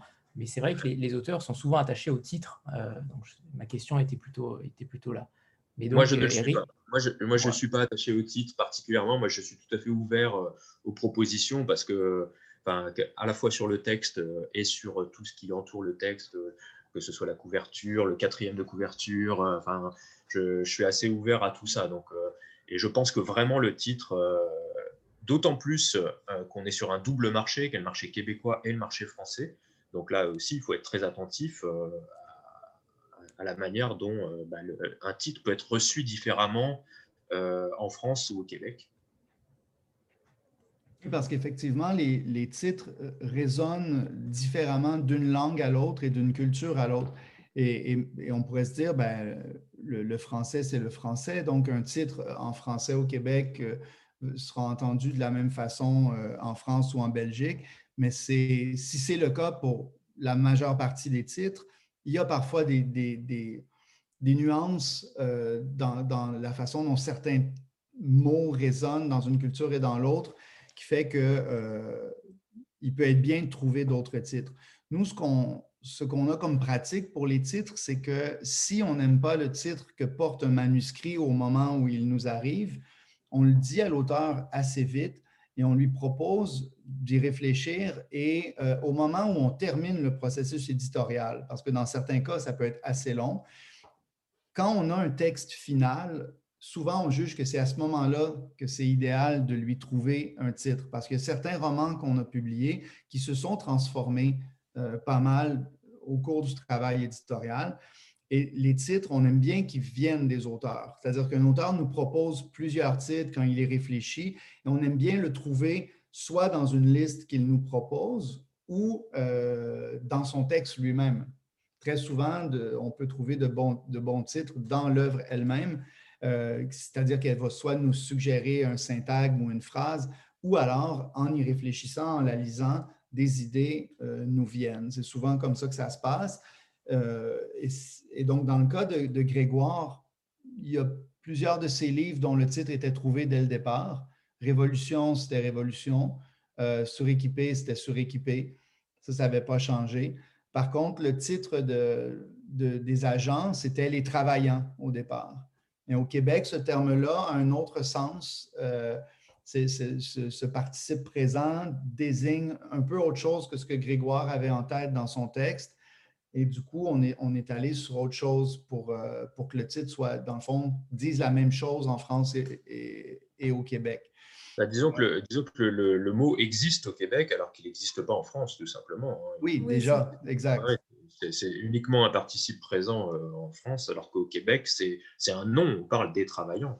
Ben, non, on ne parle pas des travaillants. En fait, c'est que c'est une, c'est un. c'est une épithète, c'est un adjectif. C'est un adjectif pour dire que c'est quelqu'un qui est très travaillant, c'est qui a du cœur à l'ouvrage. Qui est vaillant, qui, est, vaillant. Qui Et donc, nous, en lisant le, texte de Grégoire, on voyait bien que ce n'était pas du tout de ça euh, qu'il s'agissait dans, son texte. Et donc, on, voulait enlever cet effet que les, Québécois ne liraient pas du tout la même chose dans le titre euh, que ce que Grégoire avait, avait en tête. Mais sinon, on a en ce moment la, réflexion pour le, roman allemand dont je vous parlais. Le mot Tochter, en allemand, il désigne, donc il veut dire fille, mais il ne veut pas dire fille au sens de, disons, si on passe par l'anglais, il ne veut pas dire fille au sens de girl, il veut dire fille au sens de daughter. Et ça, on ne l'a pas en français. On pas, il n'y a pas de mot en français pour dire fille de, ses parents. Euh, et, et, du coup, ça, ça nous amène à une réflexion beaucoup plus élargie, beaucoup plus euh, euh, dans, l'échange pour dire quel serait le bon titre pour ce roman-là, parce que si on met fille tout seul, c'est trop générique en français, sans compter que le mot fille, dans l'édition française, c'est un, mot qui revient sans cesse pour des, thrillers. Euh, la fille qui faisait ci, la fille qui faisait ça. Donc, c'est un trope de, de, de, de roman de suspense et donc, ce n'est pas ce type de roman non plus. Et donc, là, on a une réflexion sur le titre et souvent en traduction, on doit avoir ce type de réflexion. Parfois, un titre va passer direct à la traduction et parfois, il ne passera pas du tout. Il va falloir trouver autre chose. Et dans le cas de, Mathilde, euh, votre question sur est-ce que, est que ce sera chaque fois euh, un nom qui titre le roman, euh, elle est, tout à fait pertinente. En fait, votre question va au cœur du projet parce que ce que Grégoire racontait, c'est que cette série de romans, il y en aura un par année et tout le peuple de personnages qu'on a rencontrés dans Mathilde, on va les retrouver de livre en livre et ils vont vieillir avec nous en temps réel. Et on ne saura jamais d'un roman à l'autre qui en sera le ou la protagoniste. Et donc, une protagoniste d'un des livres pourra apparaître euh, comme ça au passage dans le troisième ou dans le quatrième et revenir donc cinq ans plus tard dans le cinquième livre. Et donc ce projet-là, pour nous, il est extraordinairement euh, stimulant parce que c'est de voir un univers fictionnel se construire de toutes pièces et grandir avec lui. Et donc voir comment ces gens-là vont se transformer dans le même monde que nous, d'une certaine façon, avec, avec les, avec ce qui se passe dans le monde politique, ce qui se passe avec la pandémie, il y a eu les gilets jaunes qu'on voit passer un peu dans Mathilde, bien, on va pouvoir suivre aussi la transformation d'une société par une série de personnages. Et Idriss, évidemment, est un, est un personnage que tout le monde a, je pense, remarqué et aimé dans Mathilde. Et donc, on va le voir lui aussi. Je, pense qu'il est, bien, Grégoire, en fait, c'est ça que tu, tu nous disais, c'est le fil rouge de la série. Ça ne veut pas dire qu'il va être le protagoniste du prochain livre, mais ce qu'Idriss va devenir dans cette série-là de la place carrée est évidemment un, des axes euh, fondamentaux, du, projet. J'ai essayé hein, de, piéger un petit peu pour en savoir davantage, mais euh, bon, bref. Euh, justement, j'avais une question par rapport au, Québec. vous publiez un roman donc un thriller euh, social, clairement. Euh, quel a, quel a, été l'accueil justement au Québec par rapport à cela? Est-ce que ça intéresse les Québécois? Par exemple, est-ce que, est que les Québécois sont au courant des Gilets jaunes? Est-ce qu'il il y a une, une, acuité particulière pour ce thriller-là d'un pays différent? Est-ce que véritablement ce, choix est, est, plutôt courageux de votre part, je trouve? Ben, En fait, pas tout à fait. C'est-à-dire, il y a plusieurs choses. Premièrement, il n'est pas paru encore. Il paraît ah. mardi prochain. Donc, il y, a, toujours un peu ces légers décalages dans les, dans les, euh, dans, les saisons. Et ici, c'est que, vous savez, en France, il y a cette, euh, vous le savez, vous êtes, vous êtes euh, lecteur et vous êtes en France, mais il y a une rentrée littéraire de janvier en France. Cette chose-là n'existe pas vraiment au Québec. C'est-à-dire qu'il n'y a pas un moment particulier où faire paraître certains types de livres ou certains romans. Et donc, nous, on a tendance à essayer de répartir nos titres euh, phares sur 8-9 mois. Donc, oui, il y a la rentrée littéraire, il y a, des, beaucoup de nouveautés au mois d'août et au mois de septembre. mais on peut publier des romans en novembre au Québec et ils vont avoir une vie extraordinaire. Plusieurs de nos romans, en fait, ont été publiés en novembre au Québec et ont, et ont vécu pendant un an, deux ans. Donc, dans le cas de, de, Tristan Saul, on a fait paraître un premier roman en janvier qui était L'Instruction d'Antoine Bréa, qui est un grand roman judiciaire. Euh, et en février, on fait paraître Tristan Saul. Et j'ai envie de vous dire, pour les lecteurs québécois, lire de la littérature française, c'est quelque chose qu'on fait tout le temps. Je veux dire, nos librairies, en fait, le système des librairies au Québec et la diffusion, euh, de manière générale, c'est construite, euh, construite autour du modèle français. Euh, et donc, nos librairies sont remplies de, de romans français, sont remplies de traduction de l'américain faite par des Français. Et j'ai envie de dire, c'est plutôt récent qu'il y a eu un, eu un rééquilibrage, si vous voulez, de ce qu'on trouve en librairie quand on y entre. Avant, c'était surtout des livres qui provenaient de l'Europe qu'on trouvait. Et il y a eu comme un boom extraordinaire au Québec dans les années 60-70 où euh, de grands écrivains québécois euh, se sont imposés. Euh, il y a eu Anne Hébert, Marie-Claire Blais, Yolande Villemer, Hubert Aquin, bon, toutes sortes de gens. Donc, il y a eu la littérature québécoise s'est inventée dans sa modernité autour des années 60-70. Puis après, ben, c'est les traductions et beaucoup de littérature française. Donc, c'est pas pour, pour, un lecteur québécois, lire un polar français, il n'y a rien, c'est son ordinaire d'une certaine façon. Ce qui, est, ce, qui est, ce qui a été très différent, c'est que le roman noir québécois, le polar québécois se développe, que la littérature de genre, de science-fiction, euh, d'horreur euh, faite au Québec, c'est ça qui a été nouveau peut-être dans les 20 dernières années. Et donc, je pense que les gens vont, vont y trouver leur compte de la même façon qu'ils ont, euh, ont lu du, du, Thierry Jonquet, du Jean-Patrick Manchette et d'autres grands du, du, polar social. Et donc, moi, je pense qu'il y aura un accueil un accueil tout à fait enthousiaste, d'autant que l'œuvre de Grégoire, de livre en livre, rejoint de plus en plus ses lecteurs. Et donc, il a ses, lecteurs, euh, il a son, noyau de lecteurs fidèles et il reconnaît, ils vont le reconnaître à travers Tristan Saul et je pense qu'ils vont suivre aussi ce, projet-là. Ça, c'est sans parler euh, de tous les, Noirs, les, romans policiers en traduction. Le, polar islandais a eu beaucoup de succès ici. Euh, Mankel est énormément lu ici. Il y a Fred Vargas, il y a toutes sortes de, toutes sortes de gens en fait, que les, Québécois lisent régulièrement en traduction depuis longtemps. Puis pour répondre à votre question sur l'actualité, sur euh, les Gilets jaunes, ben, euh, en fait, la réponse est, jusqu'à un certain point oui. Les Québécois sont au courant de cette actualité-là euh, en France et, euh, et, ça, va, euh, ça va les rejoindre sans doute via les livres de Tristan Saul parce qu'on a des mouvements similaires sociaux ici. en fait, il y a, les événements du politique maintenant sont, sont mondialisés, si vous voulez, et, et c'est certain, selon nous, que des, des histoires d'un quartier français comme ça, les enjeux qui, qui sont représentés dans ces, dans ces histoires-là vont, vont, parler aux gens d'ici parce qu'on a, euh, on a les mêmes, en fait. Puis c'est aussi la façon dont Grégoire il a construit ce, projet. Euh, je suis désolé, Grégoire, je parle un peu à ta place, mais, mais, c'est qu'il a construit un, un quartier et, une ville qui, qui, dans son nom, est fictionnel. En fait, c'est pas. là, on est, on est ici et on discute et on sait que Grégoire vit à Auxerre, mais ce n'est pas Auxerre dans, le roman, c'est inspiré d'eux.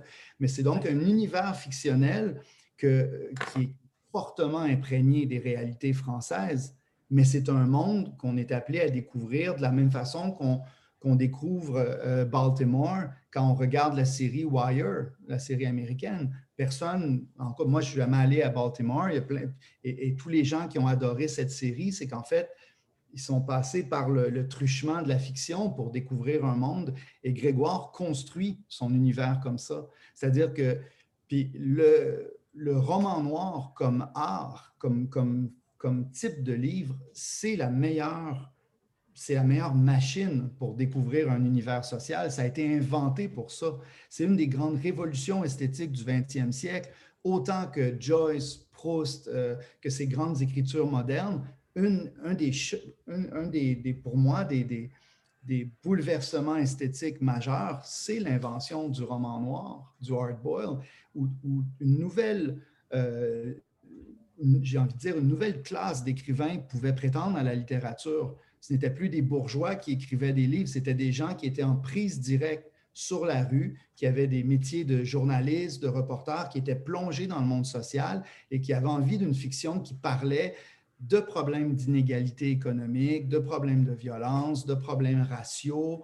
Euh, tous ces sujets-là, en littérature, ont été euh, déployés par le roman noir. Et donc, pour un lecteur, de découvrir euh, une petite ville de, Suède ou un quartier français ou, un village québécois, ben, le roman noir est, je pense, la porte d'entrée idéale. Donc, je ne m'inquiète pas en particulier parce que c'est un monde qui a sa propre logique, qui a propre, ses, propres règles et ses propres, euh, comment dire, c'est très vite, on va apprendre à voir comment il se construit, qui sont les petits dealers dans la rue, qui sont les caïds cachés, euh, etc., qui travaillent à l'hôpital. Et, peu à peu, on va voir cet univers-là prendre de, de l'ampleur. Amen. Je suis entièrement d'accord avec vous. Euh, et justement, Grégoire, par rapport à ce travail documentaire, comment vous avez travaillé Combien de temps ça vous a pris euh, pour créer cette, euh, cette cité-là, cet univers-là? Ça n'a pas dû être évident de d'imbriquer les choses de manière aussi fluide, parce que c'est ça qu'il faut dire, c'est que le livre est extrêmement fluide. malgré tout le, tout le côté social qu'il y a, ça se lit, mais comme du beurre. C'est assez incroyable. Alors, pour cette question-là en particulier, je ne peux pas répondre parce que je ne sais pas pourquoi euh, ça marche. je sais que j'essaie de faire en sorte que ça marche, mais je ne sais pas pourquoi. Quoi qu'il en soit, pour ce qui est du, travail documentaire, euh, c'est au fur et à mesure, en fait. C'est une écriture. Euh, la, manière dont je travaille sur cette série, il y a deux phases. Il y a une phase de réflexion vraiment sur le plan, sur ce que je vais raconter, sur vraiment les ressorts narratifs qu'est-ce qui se passe concrètement, voilà, un plan très sommaire. Et ensuite, euh, effectivement, ce plan très sommaire doit se confronter à une réalité. Et cette réalité, elle doit venir uniquement, euh, pas des séries télé, pas de la documentation que je trouve sur Internet, mais elle doit venir des personnes euh, vivantes qui sont dans ces milieux-là. Donc là, effectivement, le travail de documentation sur Mathilde et sur les autres, elle est vraiment basée sur des expériences et sur des entretiens que j'ai avec des personnes que je rencontre euh, qui, sont dans des métiers spécifiques que je, que je traite. Hein. Donc le personnage de Mathilde, euh, il est basé sur personne, c'est un personnage qui est absolument fictionnel. En revanche, elle exerce un métier euh, qui est exercé par une amie que j'ai beaucoup interrogée sous forme d'entretien tout au long de l'écriture du livre pour savoir concrètement ce que signifiait son métier, ce qu'elle faisait, etc. De la même manière, toutes les questions judiciaires sont recoupées par des contacts que j'ai aussi auprès, auprès de la justice ou de la police. Euh, enfin, de, j'ai beaucoup de conseils sur la langue arabe aussi. Beaucoup de, j'ai quelqu'un qui me conseille sur la langue arabe, c'est-à-dire qu'il ne s'agit pas simplement de traduire euh, quelque chose qui pourrait se dire.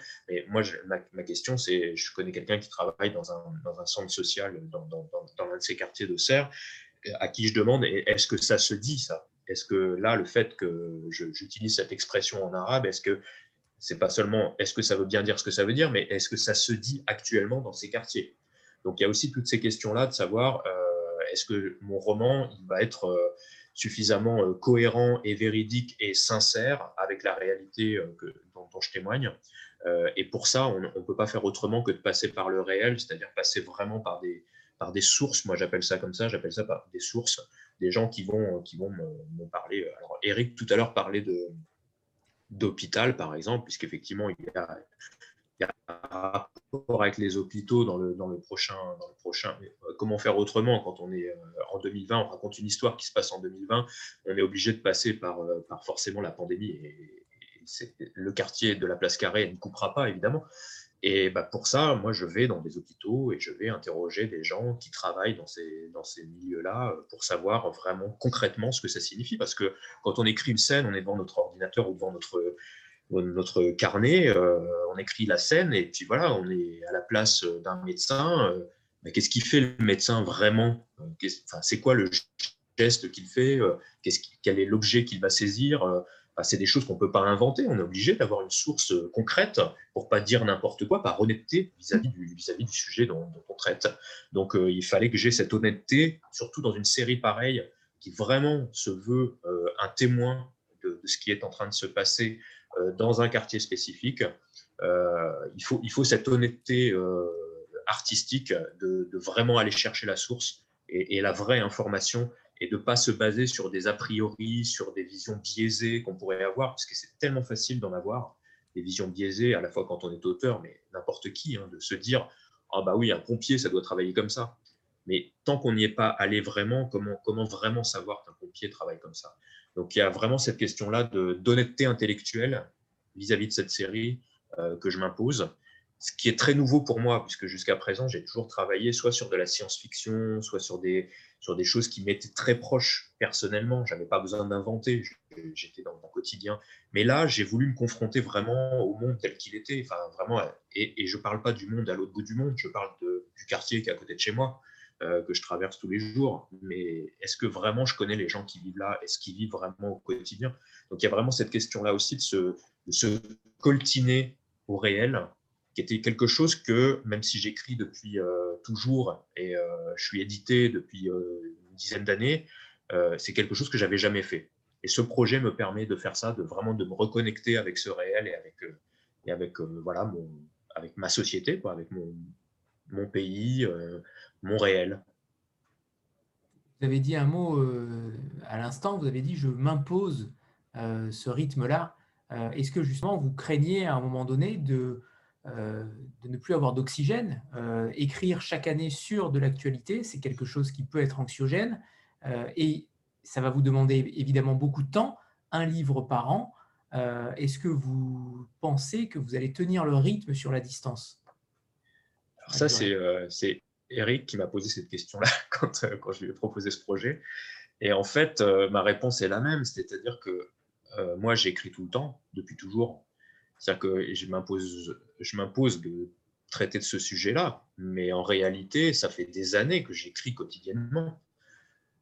C'est-à-dire que savoir si je vais pouvoir continuer à écrire quotidiennement, puisque je continue à le faire. Simplement, il va y avoir une période de l'année où je vais m'intéresser plus spécifiquement à ce projet-là, et le reste de l'année où je vais m'intéresser à mes autres projets. Mais, euh, mais en fait, j'ai pas du tout peur de ça, puisque, puisque enfin, l'acte d'écriture et puis surtout la, j'ai failli dire hygiène, mais c'est pas ça, quoi. En tout cas, le, le, fait que j'écrive tous les jours, c'est quelque chose qui, qui, est mon quotidien depuis des années, en fait, hein. donc, euh, depuis des dizaines d'années. Enfin, c'est pas seulement depuis que je suis édité, c'est depuis bien avant. Donc, euh, voilà, j'ai pas du tout cette peur-là.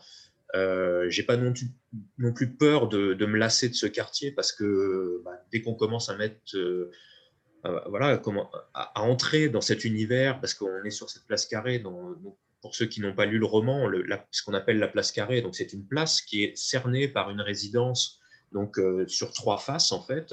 Donc c'est un, grand immeuble réuni en trois parties, et il y a autant d'appartements à l'intérieur. Donc bah, j'ai envie de m'intéresser à tous ces gens. Et euh, rien que dans Mathilde ne dit rien, il y a une quarantaine de personnages qui sont cités, ne serait-ce que cités, parfois ils sont très furtifs, mais ils sont cités. Et là, dans celui que je suis en train d'écrire, il y en a encore plus. Et tous ces personnages-là, ce sont des vies, ce ne sont pas des noms que je mets sur le papier, c'est des gens où je me dis, mais ces gens-là, ils ont une vie, ils existent, ils sont dans un appartement, ils ont un métier, euh, et, potentiellement, mais c'est une œuvre infinie. Alors, euh, il y a d'illustres prédécesseurs qui sont intéressés à, à faire ça euh, de manière beaucoup plus ambitieuse que moi et beaucoup plus euh, mégalomane que moi. C'est les Balzac, les Zola, etc. Mais moi, j'ai pas du tout cette ambition-là. Mais, euh, dès qu'on met le doigt dans, le réel, bah, forcément, on a envie de parler de tous ces gens, de tous ces, gens, ils ont des vies. C'est pas des personnages secondaires. Ils sont tous importants. Ils ont tous des sensibilités. Ils ont tous des, des rêves, des aspirations, des brisures internes. Enfin voilà, c'est et, c'est pour ça que j'ai pas l'impression, enfin, je pense pas que je serai jamais lassé par, par cet univers. C'est des gens qui, sont, qui habitent à côté de chez moi. il y a ce côté humanisant, clairement, euh, dans le roman. Euh, chaque personnage qu'on aborde euh, nous le rend tout simplement proche, proche de nous. et ça, c'est plutôt très bien fait c'est véritablement très bien ficelé, Grégoire, ce que vous avez fait. Et j'espère que ça va continuer parce que véritablement, c'est c'est plutôt inédit en France récemment, de, manière contemporaine, ce que vous essayez de faire. Donc, j'espère que ça continuera parce que, sincèrement, nous sommes fans. Ceux qui l'ont lu, en tout cas, ont des retours extrêmement dithyrambiques. Donc, c'est plutôt très positif. On espère que, que ça continuera. Ah, merci beaucoup. Je vais essayer. Merci infiniment à tous. Si personne n'a d'autres questions, euh, je vais vous souhaiter euh, une bonne soirée et une bonne après-midi pour euh, ceux qui, sont au Québec. merci infiniment pour votre temps, Eric, Alexis et, Grégoire et Camille qui, est toujours là. voilà, merci infiniment à vous et puis peut-être à une prochaine fois avec d'autres auteurs avec un immense plaisir. Merci, merci à vous pour l'invitation. Et merci à tous et à toutes de, votre écoute, euh, de vos questions. Euh, j'espère qu'on ne vous a pas trop ennuyé, que, ça a été euh, intéressant. Et ben, je vous souhaite bonne lecture pour, pour ceux et celles qui auront envie de, poursuivre la, découverte de la maison. Et on n'est jamais déçu avec le Québec. On a une grande histoire d'amour avec le Québec dans ces émissions-là, puisque on a décerné récemment le prix à Michel Jean, que vous connaissez peut-être, euh, avec Koukoum. Euh, donc, en effet, le, on n'est jamais déçu avec, le, avec les, invités du, Québec. Donc, voilà. Et ça, une fois de plus, euh, vous, vous faites mouche. Voilà. On a, on a tous envie de partir là-bas et de vous rencontrer. voilà. Soyez-en certains. Merci infiniment. peut-être. Merci. Au revoir. Au revoir tout le monde. Merci à toutes et à tous. À bientôt. Salut Camille. Au revoir tout le monde.